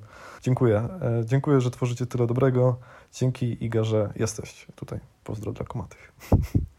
Hej. Czołem niezatapialni. Krzysiek Palikowski z tej strony.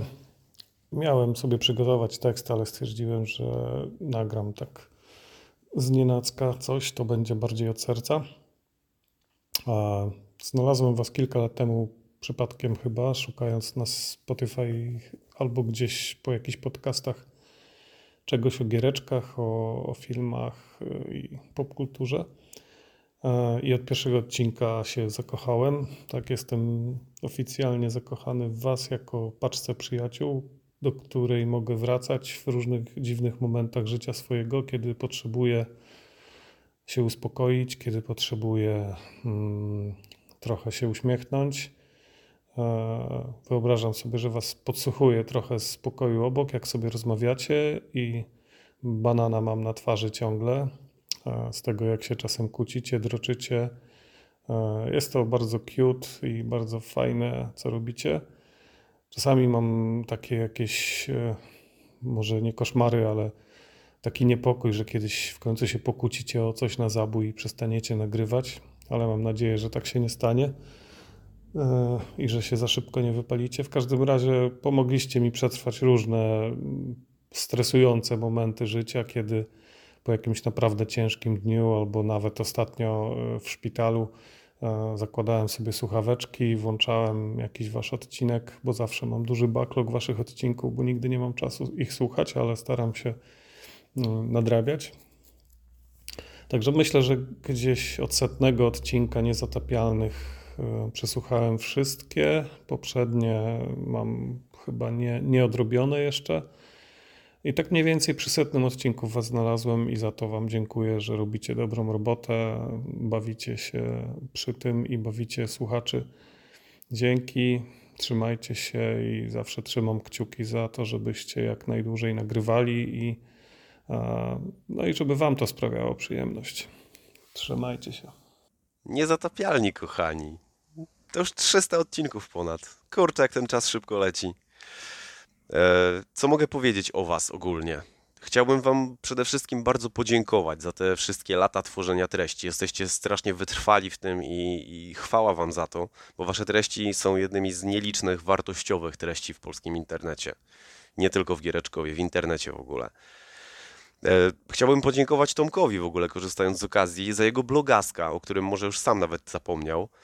A e, jego blogasek kiedyś otworzył mi oczy i przekonał mnie, że nie jestem sam w tym, jak postrzegam popkulturę ogólnie. E, Chciałem podziękować Dominikowi za to, że jest wierny swoim ideałom, e, upodobaniom e, growym i że jest entuzjastycznie bardzo nastawiony do tego. Ten entuzjazm jest tak zaraźliwy, że dzięki niemu zrobiłem kilka zakupów, których nie żałuję absolutnie.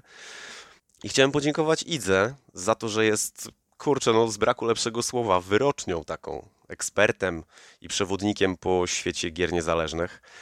E, I czasami w podcaście jest takim głosem rozsądku, kiedy wy panowie za bardzo się zapędzacie w śmieszkowaniu. Chciałbym powiedzieć, co mi się w was nie podoba, ale tak naprawdę nie jestem w stanie nic wskazać konkretnego. Słucham was z przyjemnością i czasami śmieję się do rozpuku razem z wami. Mogę jeszcze powiedzieć tylko tyle na dowód, że jak bardzo was lubię, że subskrybuję naprawdę kilkanaście podcastów w swojej aplikacji do podcastów w telefonie i za każdym razem, kiedy pojawia się nowy odcinek Niezatapialnych, to ja przesuwam go na początek playlisty, żeby go odsłuchać jak najszybciej. Inne podcasty czekają czasami parę tygodni na to, aż się z nimi zapoznam. Nie wiem, co mogę jeszcze powiedzieć poza takim strasznym banałem, że po prostu nigdy się nie zmieniajcie. O.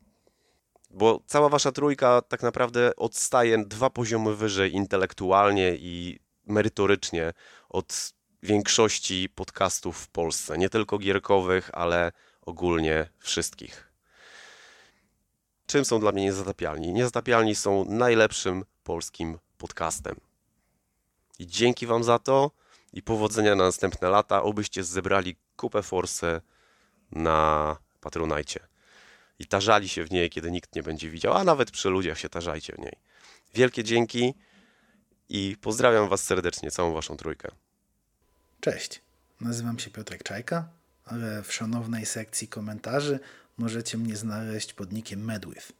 To znaczy, możecie mnie znaleźć, jeśli będziecie naprawdę dobrze szukać, bo komentuję niewiele. W zasadzie, jak przystało na introwertyka, nie czuję się zbyt dobrze w towarzystwie, którego nie znam i tak naprawdę wolę się raczej przysłuchiwać niż odzywać w takim większym gronie. Pewnie z tego powodu też nigdy nie dotarłem na wasze spotkania w Padbarze. Kiedy ośmieliłem się przyjechać na Kopernikon, nie miałem śmiałości, żeby podejść i pogadać. No a na Prykonie, gdzie od lat próbuję chociaż zamienić jedno słowo z Igą, bo jest to miejsce, gdzie czuję się całkiem u siebie, to tu nie mam szczęścia, żeby ją spotkać. Już najwyraźniej tak musi być. Dziś wychodzę trochę poza moją strefę komfortu i nagrywam taki mini podcast dla Was z odpowiedziami na Wasze pytania. Niezatapialnych słucham od początku i jesteście jednym z głównych źródeł informacji o grach, z jakich korzystam. Właśnie dzięki temu, że niekoniecznie lubicie te same gatunki, że macie różne spojrzenia na te gry, a czasami się zgadzacie, to wiele tytułów, o których wcześniej bym nie pomyślał, wylądowało na mojej wirtualnej, a czasami fizycznej półeczce. Jako, że mam wykształcenie podobne do Dominika, to wszelkie informacje o kontekście kulturowym, które dostaję od Igi i Tomka, są dla mnie niezwykle interesujące. Już nieraz zdarzyło mi się, że kupiłem jakąś książkę, żeby pogłębić sobie tą wiedzę. No właśnie, mówimy o kulturze i dzięki Wam na mojej półce zagościł nie jeden komiks, o którym normalnie bym nie pomyślał, i nie jedna książka, która niekoniecznie leży w kręgu moich najbliższych zainteresowań. Dlatego tym bardziej cieszy mnie to, że od jakiegoś czasu regularnie pojawia się u Was literatura. A poza tym wszystkim, zwyczajnie uwielbiam Wasz humor i cieszę się za każdym razem, kiedy mogę wysłuchać kolejnego odcinka Waszego podcastu. Mm, Może, jeżeli bym się miał zastanawiać, czego mi brakuje, to chętnie wysłuchałbym również nowego odcinka Grand Electro, bo ten spin-off też bardzo przypadł mi do gustu. No dobrze, miało być w granicach rozsądku, więc powoli kończę. Dziękuję Wam bardzo za te wszystkie lata, za to, że co poniedziałek macie dla mnie nowy odcinek. Dziękuję Wam za Waszą pracę, ogromne zaangażowanie, mnóstwo wkładu czasu własnego i cóż, trzymajcie się ciepło. Do usłyszenia i być może kiedyś do zobaczenia. Pa. Cześć niezatapialni, E, tutaj Paweł. Słucham Was od samego początku i sam nie wierzę, że to nagrywam, ponieważ jestem w tym bardzo kiepski. Nie lubię siebie nagrywać, nie mam przygotowanego planu, co chcę powiedzieć, a powinienem, e, bo inaczej będzie to bełkot, ale prawdopodobnie jest to nagranie numer 6, jeśli dobrze liczę. Poprzednie musiałem skasować, bo, bo nie miało żadnego sensu. Na szczęście były krótkie.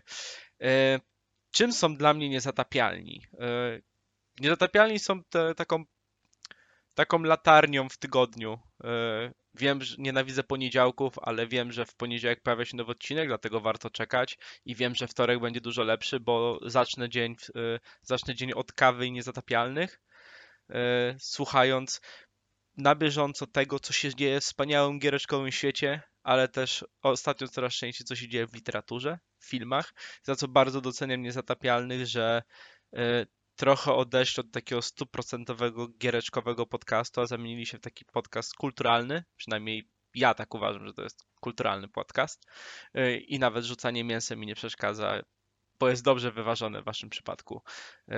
I Jest to prawdopodobnie jedyny podcast, którego którego słucham, tak naprawdę słucham, e, bo nie wkurzający, nie ma, nie ma irytujących cięć, nie jest doszlifowany, nie wypieszczony, a z drugiej strony jest na tyle profesjonalny, że, że da się go po prostu słuchać i robi się to przyjemnie. E, Żarty są chciałem powiedzieć wyważone, ale, ale nie są momentami, ale to jest moje poczucie humoru, to jest dokładnie to, co mnie bawi Yy, i coś, na czym się wychowałem, i, więc jestem bardzo szczęśliwy, że to robicie i że nie przestajecie tego robić. Yy, I mam nadzieję, że jak się skończy korona, to będzie chociaż jeszcze z jedno spotkanie yy, nieczysto niezatapialnych, yy, na które z przyjemnością, z przyjemnością pojadę bo już jestem na tyle stary, że, że mogę jeździć po Polsce jak szalony i się tym nie przejmować. Mam ponad 30 lat, więc wypadałoby kiedyś wyjść z domu. Róbcie dalej tą robotę, a ja będę dalej tego słuchał. Dalej będę mało komentował, bo jestem kiepski w pisaniu. Prawie tak zły jak w mówieniu. E, Ale tak jak mówiłem, czynicie każdy tydzień lepszym. A przy okazji, dzięki temu, że już nagraliście tyle odcinków, ja mam czego słuchać w kółko e, i dobrze się bawić. I mimo, że nie mam czasu na granie, chociaż bardzo bym chciał, e, bo uwielbiam to robić, to, to przynajmniej słuchanie o graniu powoduje, że, że czuję się odprężony i jakoś, jakoś po prostu leci. Dzięki, dzięki, że jesteście i róbcie to dalej. Ja jestem z wami od wczesnych nieczystych zagrywek, jakoś po 44 odcinku zacząłem. Chociaż zacząłem od sentymentalnego oglądania kontry, przypominało mi to dawne czasy kiedy siadaliśmy z kolegami przed komputerem, gdzie jeden grał, a wszyscy gadaliśmy.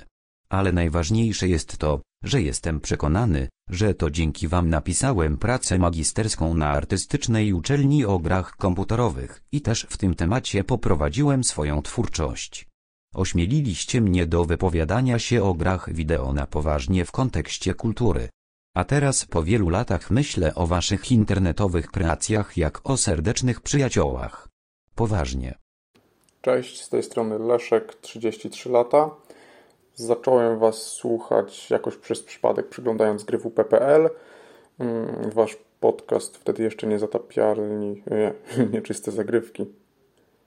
Yy, Towarzyszył mi przez całe studia. Yy, Studiowałem architekturę, a to ma taką specyfikę, że robi się projekty i w tle coś musi lecieć, więc traktowałem Wasze podcasty jako tło yy, muzyczne, dźwiękowe do pracy. Yy, Wielokrotnie powtarzając sobie, yy, przesłuch- przesłuchując raz po raz cykle całe, całe podcastów. Szczególnie przy nauce różnych dziwnych przedmiotów typu historia, architektury, co było niesamowicie nudne i żeby zabić tę nudę, słuchałem Was. Tak samo towarzyszyliście mi jako tło do robienia dyplomu. Mm, mm, Obecnie y, bardzo dziwna rzecz się wydarzyła, ponieważ totalnie nie jaram się grami komputerowymi od paru lat. Zauważyłem, że chęć do grania w ogóle mi przeszła. Mm, Słucham Was z sentymentu do gier, a czerpię bardzo dużo informacji o książkach yy, i filmach, no i szeroko pojętej popkulturze, rozrywce. Mm, I to mi dużo daje w tym momencie Wasz podcast, czyli gry, gry raczej nie, y, książki i filmy bardzo. Z, z reguły wszystko, co polecacie, to tam albo na lubimy czytać, albo na Filmwebie sobie klikam do obejrzenia albo przeczytania. Y, Z grami obecnie mam tak, że jak jest jakaś dobra gra, to wolę ją obejrzeć na YouTubie, chociaż i tak się raczej nie wciągam w to. Gry mnie zaczęły nudzić. To chyba tyle. Dzięki, cześć, pozdrawiam Was wszystkich. Cześć, tutaj Krystian. Więc odpowiadając na Wasze pytanie, czym jest dla mnie projekt Niestapialni, to warto byłoby zacząć od początku. Słucham Was od 2019 roku, jakoś jak od wakacji. I prawdę mówiąc, byliście pierwszym podcastem o grach, czy generalnie w ogóle o popkulturze, który zacząłem słuchać. Szukałem sobie czegoś, co bo zapewniło, zapewniłoby mi ciszę w tle podczas pracy i uznałem, że może się właśnie zainteresuję tą tematyką, no bo zawsze lubiłem grać w gry, a nigdy jakoś nie czytałem za bardzo jakichś por- portali z branży czy z jakichś innych źródeł. Więc uznałem, że podcast o grach może być dość ciekawy. Tym bardziej, że już od lat słuchałem audiobooków, więc wiedziałem, że raczej nie będę miał problemu z tym, że żeby się po prostu skupić na tym, co, co ktoś mówi. I w sumie też was szukałem dość zabawnie, bo też nie wiedziałem w ogóle jak, tego, jak to robić. Więc po prostu wszedłem na Patronite'a i szukałem po podcastach. I tak widzę, niezatapialni, patrzę się na progi, patrzę się na opis, na, na, na opis podcastu. No i w sumie zainteresowaliście mnie tymi, ty, tymi opisami, więc znam, że posłucham. No i tak już poleciał. Jeden odcinek, potem kolejny, następny, no i tak szybko poszło i zostałem już dalej z wami. Potem oczywiście też dołączyłem do waszej grupy na Facebooku. A... No i na pewno niezatapialnie kojarzą mi się z tym, że zawsze jak się pojawiał odcinek tam wieczorem w poniedziałek, to zawsze praktycznie, kiedy miałem we wtorek jakieś zajęcia na uczelni i jechałem jeszcze taki mega zaspany w tym autobusie, jeszcze ciemno wokół i tak dalej, to zawsze miałem tych niezatapialnych na słuchawkach i zawsze mnie to jakoś tam umilało ten, ten, ten bolesny poranek o, o 7 rano. No i, no i tak, tak, takie, takie właśnie miłe skojarzenia po prostu mam z wami, że zawsze mi towarzyszyliście w tej drodze na uczelnię. Dzięki wam te wtorki zawsze były znacznie przyjemniejsze, mimo tego, że trzeba było już być na, na, na wpół do ósmą na drugim końcu Krakowa, czyli tam, gdzie, tam, tam, gdzie, tam, gdzie studiuję. No i też z uwagi na to, że jesteście pierwszym podcastem, który słuchałem o grach, no to dzięki wam potem poznałem kolejne, a tak naprawdę przyczyniliście się do tego, że zacząłem bardziej krytycznie patrzeć na to, co odbieram. I tak już wcześniej lubiłem po prostu oglądać jakiś, nie wiem, film, czy serial, czy czytając książkę, zastanowić się, dlaczego to akurat działa na, na mnie w taki, a nie inny sposób, ale dopiero gdy mając kontakt z wami, gdzie no, moim zdaniem macie naprawdę wy- wysoki poziom, jeżeli chodzi o, o analizowanie jakichś dzieł, nie tylko gier, no to dzięki wam też się tego nauczyłem. Teraz praktycznie jak szukam też jakiejś gry dla siebie i czy kierując się waszymi poleceniami, no to też zwra- zwracam uwagę na, na, na różne na różne jakieś zachowania twórców. Też bardziej jestem krytyczny wobec samego środowiska. Interesuję się w końcu właśnie już tym, co, co się dzieje wokół tworzenia gier. Chyba wszystko ode mnie. Dzięki, że jesteście i. i no, i, no, i, no, no, no i chyba tyle. Cześć. Mm, Cześć, Józek z tej strony. E, To tak, czy- czym dla mnie, właściwie dla nas jest wasz podcast? No to będzie może z przydługim wstępem, ale mam nadzieję, że w punkt. mm, z nastaniem pandemii w pierwszym lockdownie po jakimś czasie zauważyłem, że bez stałych rutyn, e, które nagle znikły z mojego życia, robię się taki trochę do dupy. I to były takie drobne rutyny w stylu rower rano do pracy, na uszach podcast do nauki języka, wieczorem znowu rower, siłownia itp. I w teorii miałem więcej czasu pracując z domu, ale generalnie stałem się mniej produktywny, e, nie tylko pracowo, ale i rzeczowo. E, I produktywny w cudzysłowie. I wiem, że to truizm, ale tak e, dostałem żywy dowód na to, jak rutyny i nawyki działają pozytywnie na mnie. No i a gdzie tu wasz podcast zapytacie? No to od momentu, jak zaczęliśmy was słuchać, ja i moja piękna, cudowna i mądra żona Monika, po drodze mm, życie nam się sporo pozmieniało. Pojawił się pies, pierwsze dziecko, przeprowadzka pod Alpy za lepszym życiem, drugie dziecko, zmiany w pracy, etc. Ale e, taką stałą rzeczą, e, rutyną dla nas jesteście wy. Co tydzień pojawia się odcineczek, jest fajnie, ciekawie, śmiesznie, coś nowego dla siebie tam odkryjemy. E, I jak widzę moją żonę ze słuchawkami w uszach, uśmiechającą się pod nosem, to ze skończonym prawdopodobieństwem mogę być pewien, że Was słucha. I to jest fajne i miłe. No i oczywiście jesteście świetnym źródłem polecajek i rzeczy z kultury, do których dla siebie odkrywamy, na którym niestety mamy coraz mniej czasu. No ale tak, dzięki za to, że jesteście, dzięki za to, że stale jesteście w naszym życiu i chyba dzięki Wam jest trochę fajniej. No, to tyle. Pa. Cześć, z tej strony Alex. Na początku przepraszam, prawdopodobnie będziecie musieli to ciąć. Moja wypowiedź e, powiedzmy, że jest nagrywana trochę w szalony na szybko sposób, bo znalazłem w sobie odrobinę tej pewności siebie, żeby nagrać faktycznie słowa. I pewnie nie przesłucham ich teraz, tylko dopiero na podcaście, bo no, jestem jedną z tych osób, która nie przypada za swoim głosem, ale trudno, bo uznałem, że muszę to powiedzieć. Muszę Wam naprawdę podziękować. E, z Waszego podcastu słucham praktycznie od początku, e, kiedy staliście się niezatapialnymi podcastów zacząłem słuchać przypadkiem. Trafiłem przypadkiem na Inside Baseball. Nie pamiętam, czy przez postać Konrada Okońskiego, czy przez jakiegoś e, gościa, którego akurat mieli w podcaście. Chłopaki. E, wspomnieli e, w pewnym momencie o podcaście, który ma problem i powiedzmy, że ucieka i staje się niezależny. Był to wasz podcast. Zacząłem wtedy słuchać Niezatypialnych i o oh bardzo was polubiłem.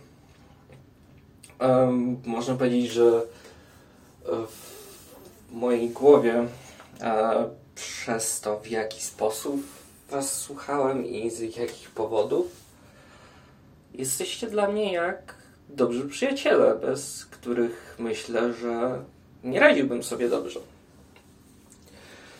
Podcast tu słuchałem często, nie mogąc zasnąć. Mam problem ze snem, więc e, kilka bezsennych nocy e, było trochę lepszych.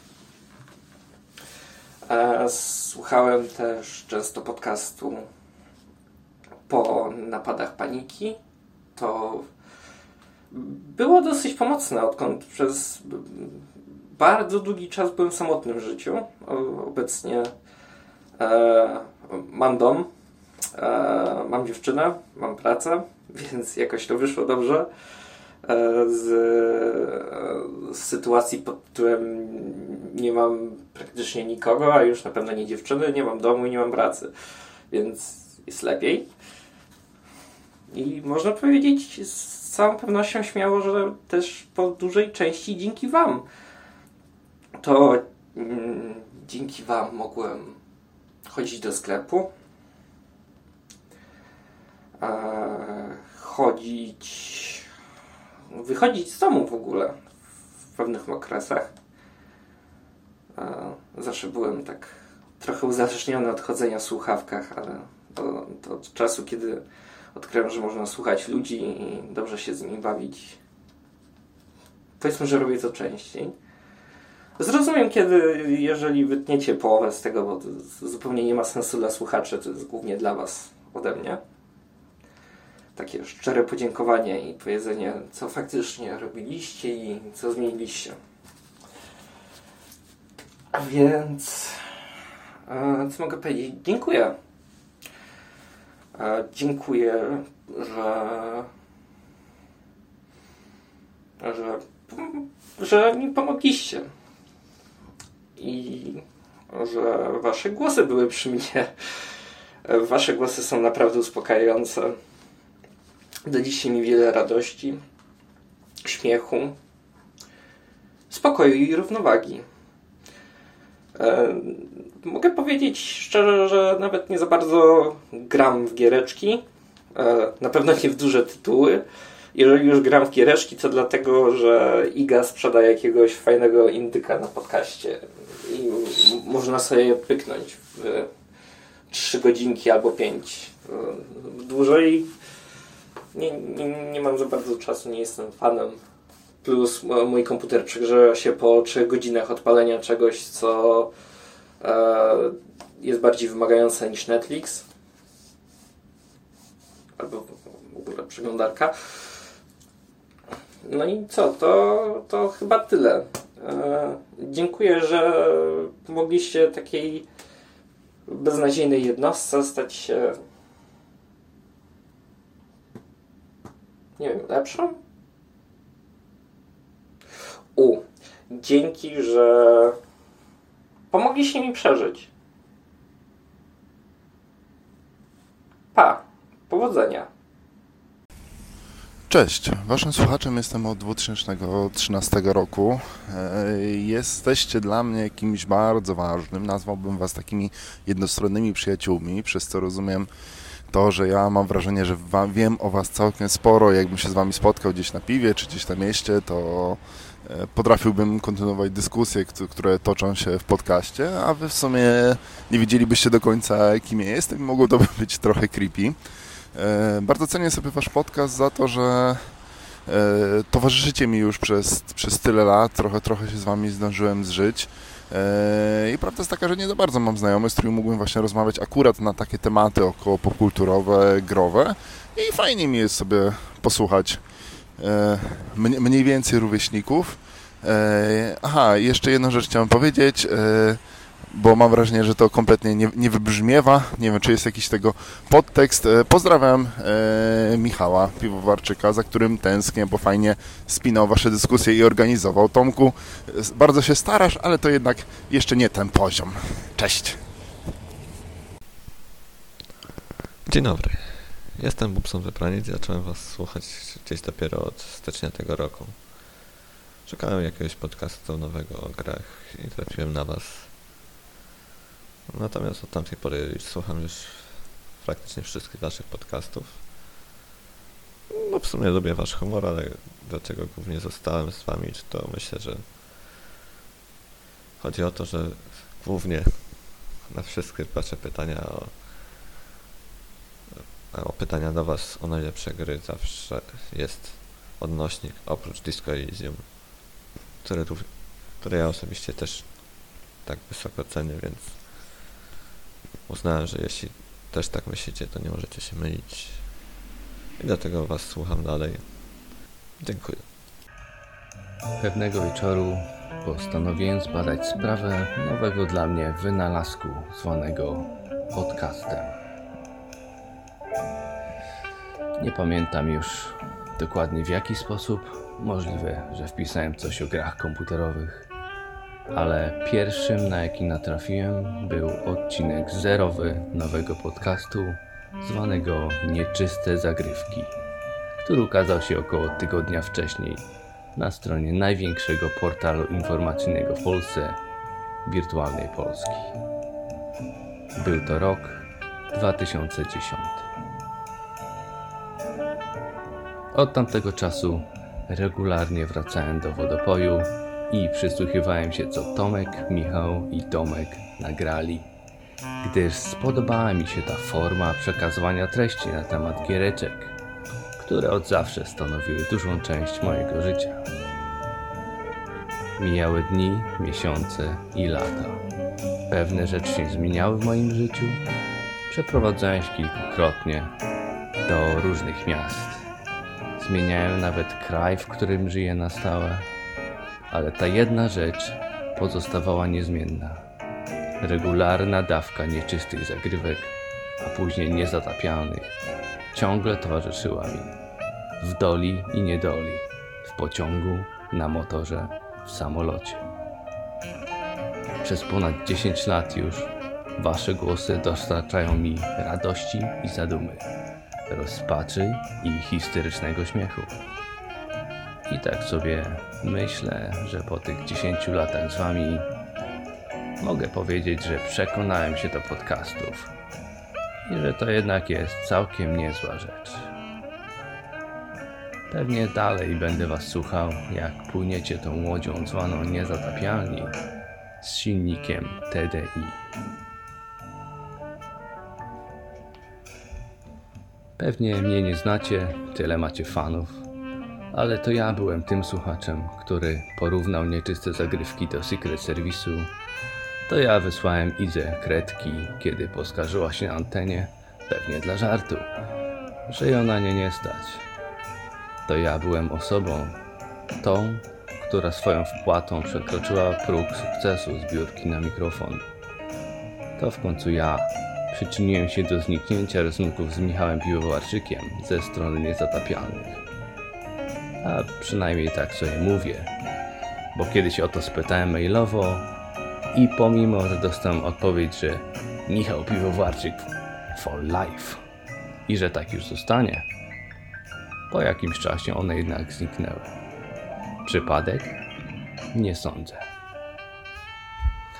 Moi mili, dzięki za wysiłek, który wkładacie w ten projekt, za wspólnie spędzone 10 lat i za to, że jesteście.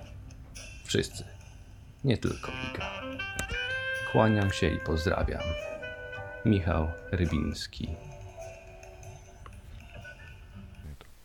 Witajcie kochani. E, Z mojej strony, no, jak mogę wam cokolwiek negatywnego powiedzieć, skoro dozgonnie uwielbiam i uwielbiać będę projekt, e, który sygnujecie swoimi nazwiskami.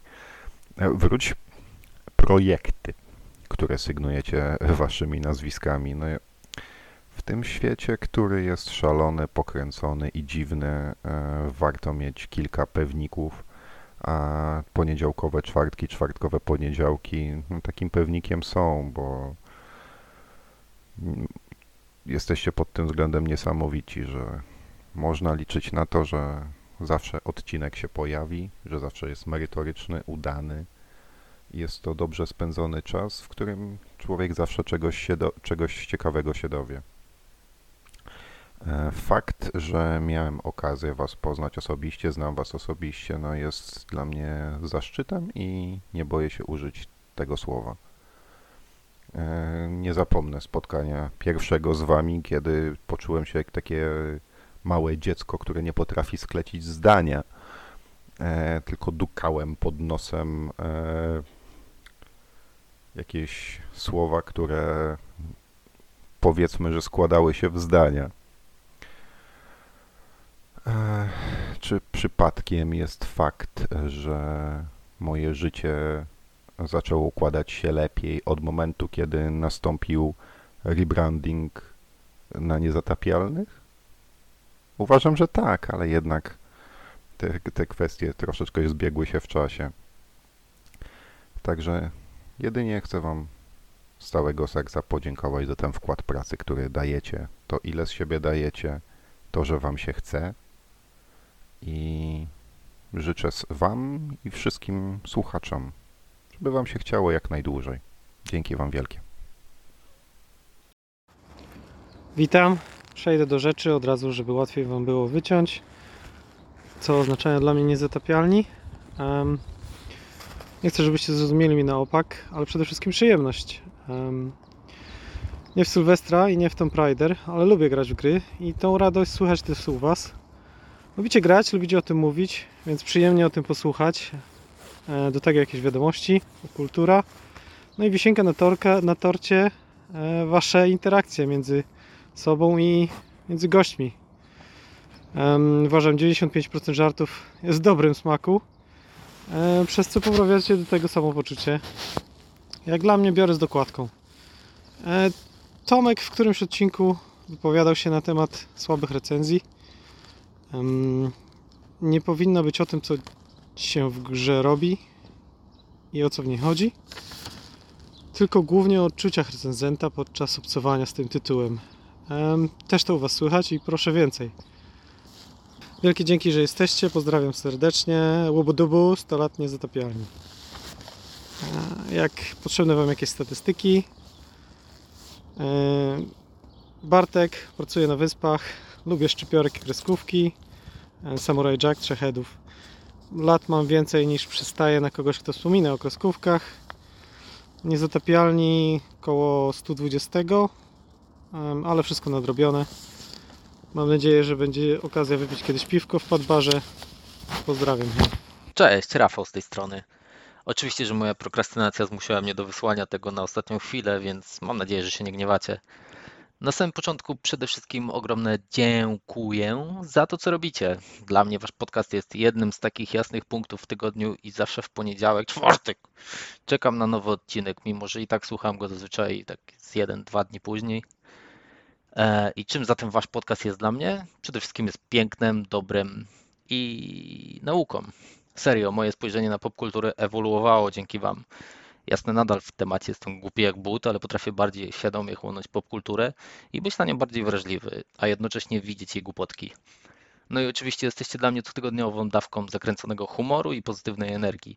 Dlatego też w ogóle nie przeszkadza mi, że Iga gra w jakąś kolejną creepy indie giereczkę, o której nikt nie słyszał, że Tomek opowiada o książkach, po które normalnie bym pewnie nie sięgnął, a tu notabene baśń o wężowym sercu okazała się jedną z fajniejszych książek, jakie kiedykolwiek czytałem. No i ten mega optymizm Dominika o tym, z jaką pasją potrafi opowiedzieć o grze, w którą nigdy nie chciałem zagrać, a potem jaram się jak dziecko na myśl o jej kupnie, jak było na przykład z Resident Evil 2. E, jeśli chodzi o śmieszne anegdotki, to za bardzo ich nie mam.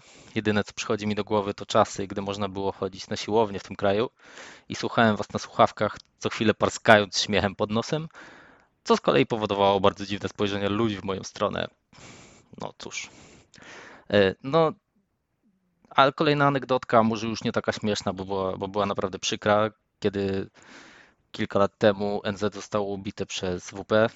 Michał zostawił tylko suchą notkę na serwisie, no bo pewnie innej nie mógł. I autentycznie chodziłem wtedy struty kilka dni. I nawet pamiętam wtedy współlokator mnie pytał, co się stało. Nie? A ja chodziłem taki zmulony, ale na szczęście powróciliście wielcy i cudowni. I dzięki raz jeszcze. Czekam na kolejne odcinki i mam nadzieję, że przez, przez całe dekady będę na nie mógł czekać. W sensie nie, że dekadę będę czekał na kolejny odcinek, ale że co tydzień przez dekady będę mógł na nie, na nie oczekiwać. Dzięki wielkie jeszcze raz i trzymajcie się. Cześć. Nazywam się Sławek i reprezentuję własne opinie. I jak tu teraz zawrzeć te wszystkie lata w kilku zdaniach? Kiedy to wszystko się zaczęło? Tak dawno, że nie mogę sobie przypomnieć początku. Sam projekt Nieczyste Zagrywki przesłuchałem wielokrotnie, podobnie z Niezatapialnymi. Za to jak dziś pamiętam radość, jak przeczytaliście mój komentarz w Niezatapialnych. To był wieczór, czerwiec 2016 roku Dublin. Właściwie komentarz przytoczyła Iga, że Tomek w mojej opinii, a właściwie żarcie, mógłby nagrywać ten podcast sam. Co za radość. Czułem się jakby miał 10 lat i wystąpił właśnie w telewizji. Nigdy potem nie udało mi się wbić na antenę. Pewnie jeden z powodów może być to, że nie piszę zbyt wielu komentarzy. Ostatnio wspomniałem o Was w rozmowie i dziewczyna zapytała mnie, czy nie mogę mówić po prostu Iga Smoleńska. Oczywiście, że nie. Iga Smoleńska to zupełnie inna osoba, nudna i nie wyróżniająca się z tłumu. To zawsze musi iść pełne Iga Ewa Smoleńska. To ma swój rytm. Jak już jestem przy Idze, mógłbym w tym miejscu pozwolić sobie na żarty, że droga Igo, powinnaś zagrać w Oxenfree, że super, że jesteś, ale to już trochę wytarte. Igo, jesteś w tym podcaście niezastąpiona i niezbędna. Wnosisz do niego ten powiew świeżości, zbiór informacji, z niszowych produkcji, szczyptę ekscentryzmu i masę humoru. Drogi panie Dominiku, ile ja przez ciebie nocy nie przespałem? Trzy słowa. Slay the Spire. Twoje niestandardowe podejście do życia, ale również grania, inspiruje, cieszy, bawi, a czasem nawet uczy. Mam podobne podejście do ciebie jak do Michała Piwowarczyka, którego z początku nie znosiłem, a potem, gdy projekt NZ się zakończył, brakowało mi go. I choć może być to syndrom sztokholmski, proszę Dominiku, nie dorastaj i nie odchodź z podcastu. I w końcu wisienka na torcie. Doktor Tomasz Pstrągowski. Długo się zastanawiałem, co w tobie tak lubię. Doszedłem do wniosku, że to pewność siebie. Z łatwością obierasz stanowisko, czego ci zazdroszczę i bronisz go za wszelką cenę. Co w tym najlepsze czuć, że zarówno posiadanie własnego zdania, jak, a może przede wszystkim argumentowanie sprawia ci ogromną przyjemność. Do tego stopnia, że często słuchać jak się uśmiechasz prowadząc swoje tyrady. Doktorat, komiks, liczne publikacje. Życie pełne sukcesów. Choć trzeba przyznać, że i tak najbardziej zaimponowałeś mi, gdy poznałem twoją żonę. Za co cenię wasz podcast? Dajecie mi zbiór wyselekcjonowanych informacji na temat szeroko pojętego świata kultury, do których nie byłbym w stanie czasem sam dotrzeć. Do tego podajecie je w interesujący i zabawny sposób, łącząc przyjemne z pożytecznym. Jeżeli chodzi o gry, to przez wiele lat miałem, nie miałem wystarczającego mocnego komputera. Nie mogłem grać w nowe, najnowsze produkcje. Wasz podcast pozwolił mi być na bieżąco i wyrobić sobie zdanie bez bezpośredniego kontaktu z samymi grami. Obecnie w czasach, gdzie tych tworów kultury jest masa, a czas jest bardzo ograniczony, jesteście świetnym drogowskazem, w co zagrać, co obejrzeć, co przeczytać, a co omijać dużym łukiem. Co do anegdotek związanych z podcastem, to przychodzą mi do głowy dwie. Jak sięgam pamięcią, to bardzo możliwe, że dzięki Tomaszowi Pstrągowskiemu moja córka nauczyła się mówić słowo, jak sama to określa, kura przez W. Niestety, jest to ryzyko związane ze słuchaniem Was nie na słuchawkach. Nie mogę odebrać sobie przyjemności i wspomnieć, że cudownie było Was otrzymać na urodziny. Ludzie mówią never meet your heroes, ale Wy nie rozczarowaliście. Za to ja mam ciągle w głowę pełną wspomnień, które nie dają mi czasem spać. Ale tak to już jest, jak poznajesz ludzi, z którymi się przyjaźnisz, regularnie spotykasz, nawet trochę polemizujesz, tylko oni nic o tym nie wiedzą i kompletnie cię nie znają. Tego wieczoru wydarzyło się wiele, ale nie mogę sobie przypomnieć, kto jechał w bagażniku. Ech, jeszcze tyle tematów można by poruszyć, ale może choć trochę uda mi się pozostawić tę wypowiedź lakoniczną. Dziękuję Wam za te wszystkie wspólnie spędzone godziny. Życzę sobie i Wam wielu kolejnych. Proszę Was, powstrzymujcie własne ego i nie zaczynajcie solowych karier. Przeżyliście rok 2020, więc teraz tylko rozglądać się na pasach i czeka nas wiele kolejnych wspólnych lat. Dzięki i do usłyszenia. Cześć, nazywam się Konrad i słucham Was od 50 odcinka Nieczystych Zagrywek, czyli już dobrych parę lat. Zacząłem Was słuchać i zostałem z Wami głównie dlatego, że spodobała mi się chemia, jaka e, nawiązała się między prowadzącymi, ale to było tylko początkiem. E, dzięki Wam zyskałem e, ciekawą perspektywę na to, czym są gry. Zanim zacząłem Was słuchać, myślałem o grach raczej w kategoriach zabawek, e, czegoś, co zapewnia prostą rozrywkę i w sumie niewiele więcej. Dzięki Wam zacząłem postrzegać gry jako dzieła kultury, jako formy wyrazu, jako, jako dzieła sztuki i do, doceniłem je bardziej, różne ich elementy, to, w jaki sposób wpływają na mnie czy na innych ludzi, jak mogą wpływać na mnie czy na innych. Pamiętam wielokrotnie momenty, w których zatrzymywałem się w jakiejś grze, patrzyłem wokół, podziwiałem grafikę, podziwiałem projekt poziomu, podziwiałem muzykę, dźwięki i zdawałem sobie sprawę, że to dzięki nieczystym zagrywkom, a później pewnie niezatapialnym, e, byłem w stanie to docenić, za co serdecznie Wam dziękuję. Słucham Was e, regularnie i właściwie jesteście jedynym podcastem, którego co tydzień słucham, który i nie pozwalam sobie na żadne zaległości. Podoba mi się, tak jak już powiedziałem, chemia, jaka była między wami a i teraz jest między wami, a między chłopakami a Igą w Niezatapialnych. Niestety Michała już nie ma. Podoba mi się bardzo możliwość zyskania perspektywy ludzi bardziej kompetentnych, lepiej wykształconych w kwestiach kulturalnych, bo nawet ze zwykłej e, rozmowy, z jakiejś małej dygresji jestem w stanie się czegoś nauczyć, poznać kilka ciekawych informacji i tak dalej. No i jest też pewien rodzaj przywiązania. Tak jak oglądając serial przez wiele sezonów przywiązujemy się, a przynajmniej ja tak mam, że przywiązuję się mi do, do, do postaci, mimo że zdaję sobie sprawę, że są to tylko fikcyjni bohaterowie, to jednak przyzwyczaiłem się do nich i cóż, nawiązuje się pewien, nawiązuje się pewien sentyment. Podobnie mam z wami, że prawdopodobnie nigdy się nie spotkamy, ale jesteście w moim życiu już od dobrych paru lat. Um, poznałem was trochę przez, e, wysłuchiwanie waszych rozmów i tak dalej, poprzez czytanie waszych wpisów w internecie e, i cieszę się, że jesteście ze mną co tydzień. E, dziękuję wam za waszą pracę, dziękuję wam za, wam za wasz wysiłek i życzę wam samych sukcesów. Mam nadzieję, że będziemy, będziecie z nami jeszcze kolejne 299 odcinków, a i więcej. Dzięki, trzymajcie się, hej. Drodzy niezatapialni, jestem z wami od początku tego projektu, a tak naprawdę gdzieś od mniej więcej 20 odcinka nieczystych zagrywek. I choć możecie sobie z tego nie zdawać sprawy, jesteście naprawdę ważną częścią mojego tygodnia i nieraz pomagaliście mi w naprawdę trudnych chwilach. Wasze rozmowy często pozwalają mi się odprężyć, czego takim ostatecznym e, dowodem jest fakt, że słuchałem archiwalnych waszych odcinków przed samą obroną doktoratu, by się w jakikolwiek sposób rozluźnić i się nie denerwować.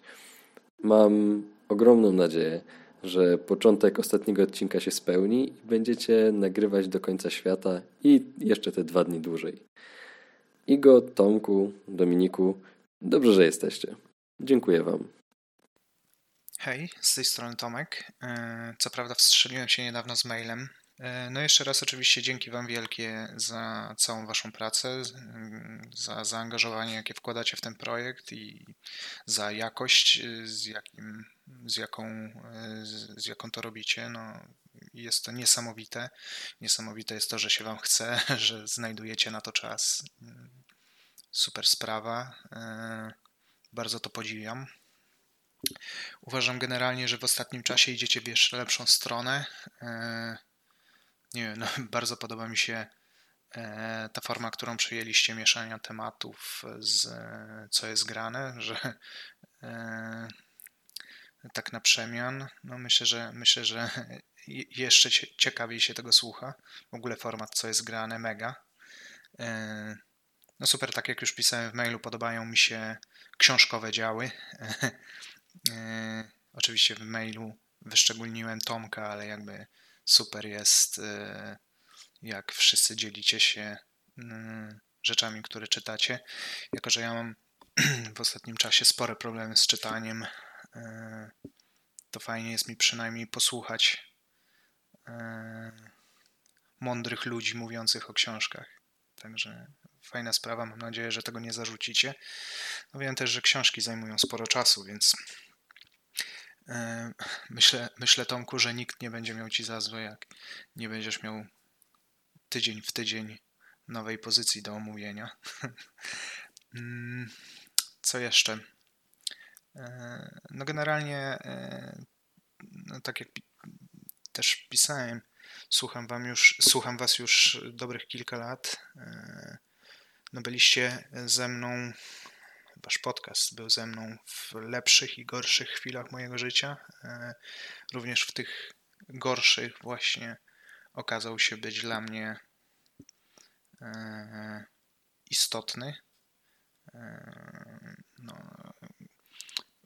właśnie tutaj jakby chciałbym wyszczególnić Igę, która, która no dość odważnie i otwarcie mówiła o jakichś swoich problemach i tak dalej o tym, że bierze leki. No nie ukrywam, że było to dla mnie akurat w tamtym czasie dosyć istotne.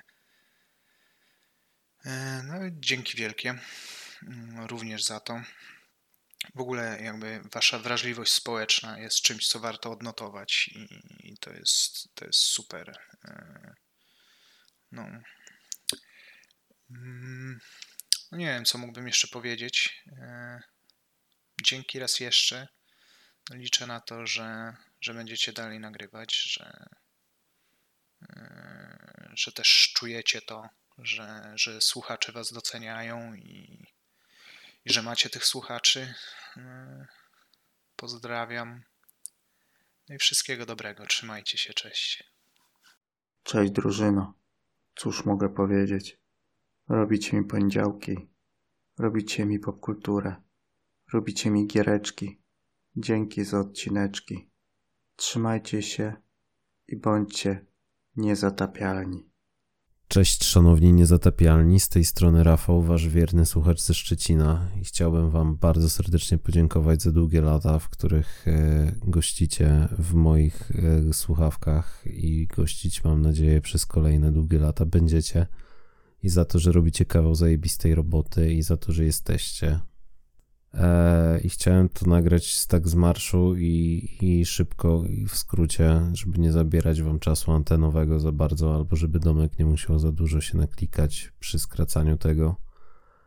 Ale jak zacząłem się zastanawiać, e, czym dla mnie jest wasz podcast, to wyszło mi, że jesteście ze mną taki kawał dorosłego życia, że tego się tak w skrócie powiedzieć za bardzo nie da.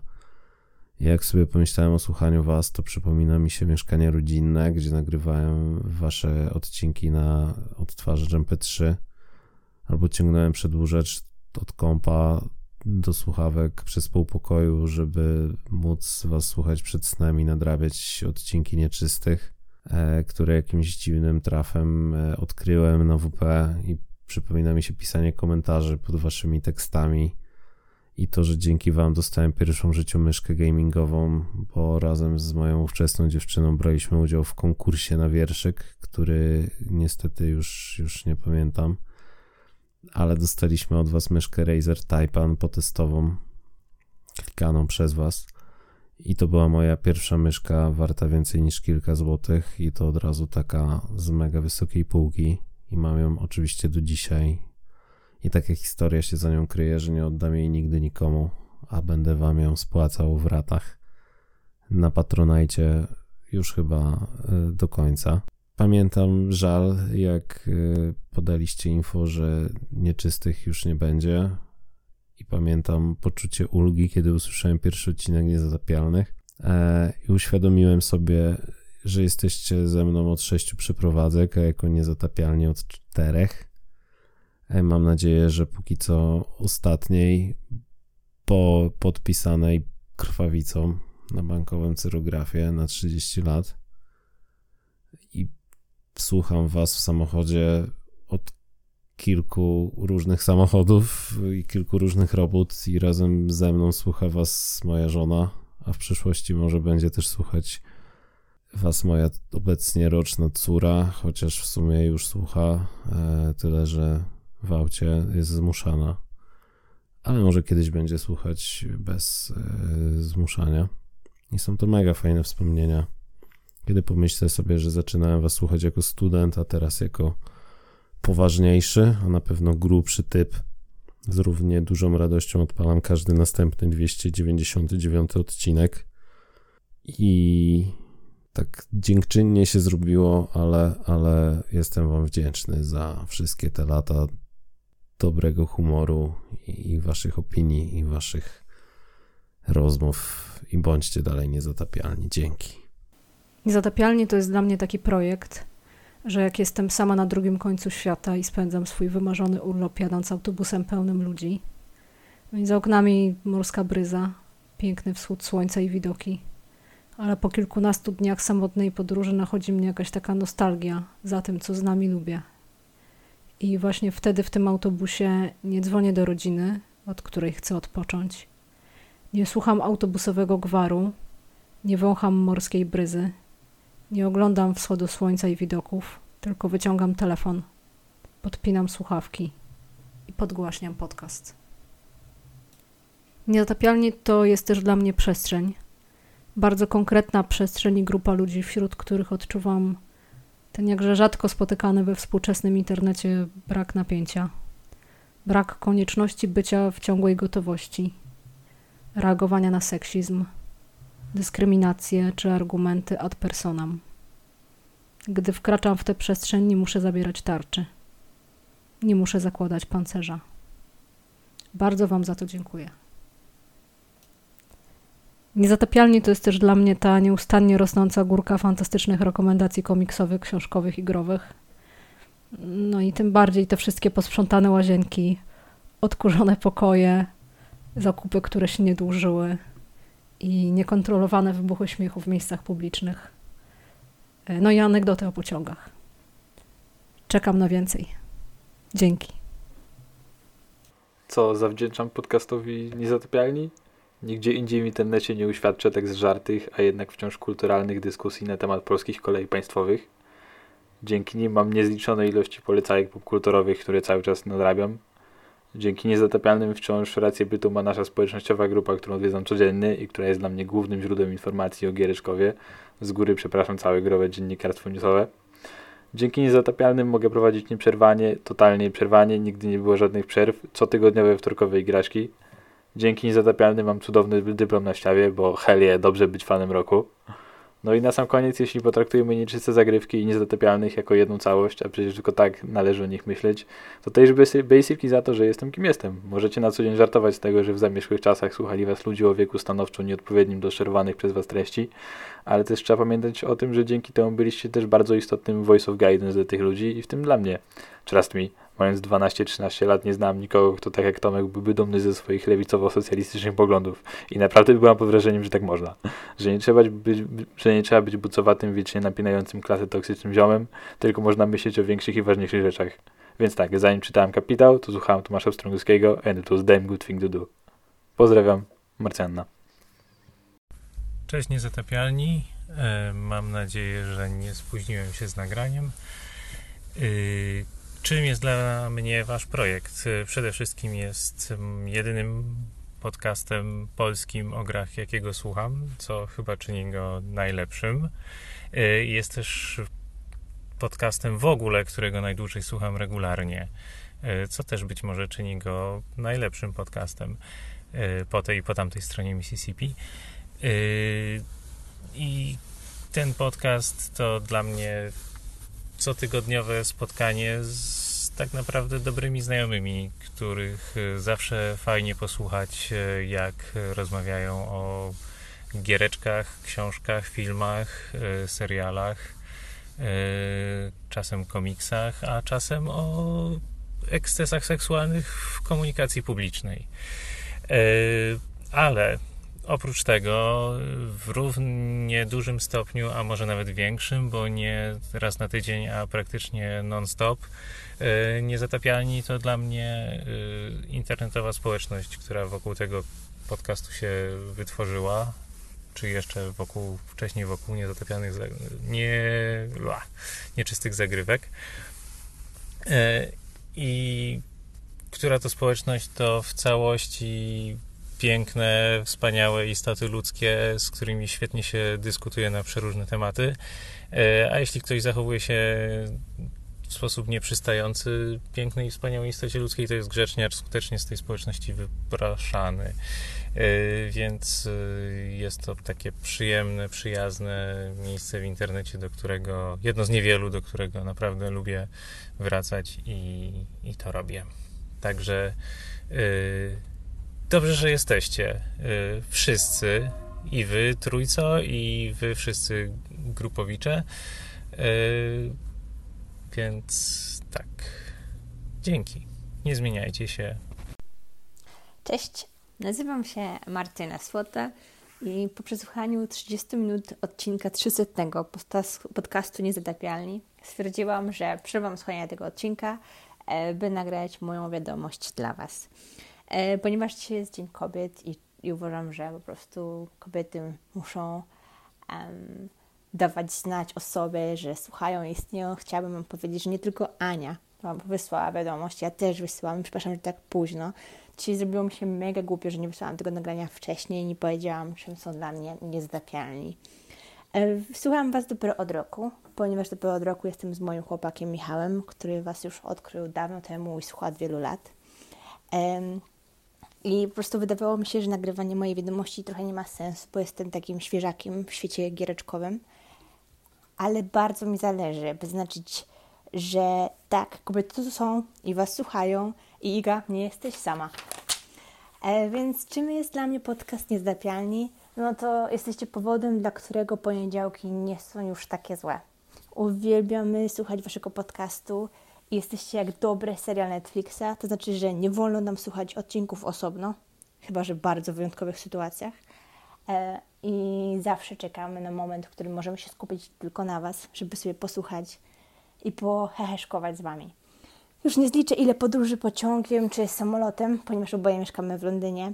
Odbyliśmy słuchając waszego podcastu i zawsze śmiejąc się do rozpuku, ale tak, że po prostu ludzie patrzą na nas i zastanawiają się, co się dzieje, a my się śmiejemy z czegoś, co Dominik, czy Tomek, czy Iga powiedzieli. I e, chcę też powiedzieć, że jesteście jednym podcastem, którego ja słucham tak regularnie, bo Michał tam słucha wielu podcastów, ale, ale dla mnie to właśnie niezatopialniej. I ta energia, która jest którą słychać u Was, sprawia, że po prostu nawet mimo tego, że nie gram tak dużo w gry, to jestem zafascynowana tym światem. Ym, I to tyle. Tak naprawdę chcę Wam podziękować za ten wspólnie spędzony czas. Uwielbiam, jak polecacie książki i filmy, seriale, oczywiście gry też, ale tak jak mówię, w grach jestem świeżaczkiem. I, i powodzenia, wszystkiego dobrego Wam życzę i Iga, nie jesteś sama. Pozdrawiam serdecznie.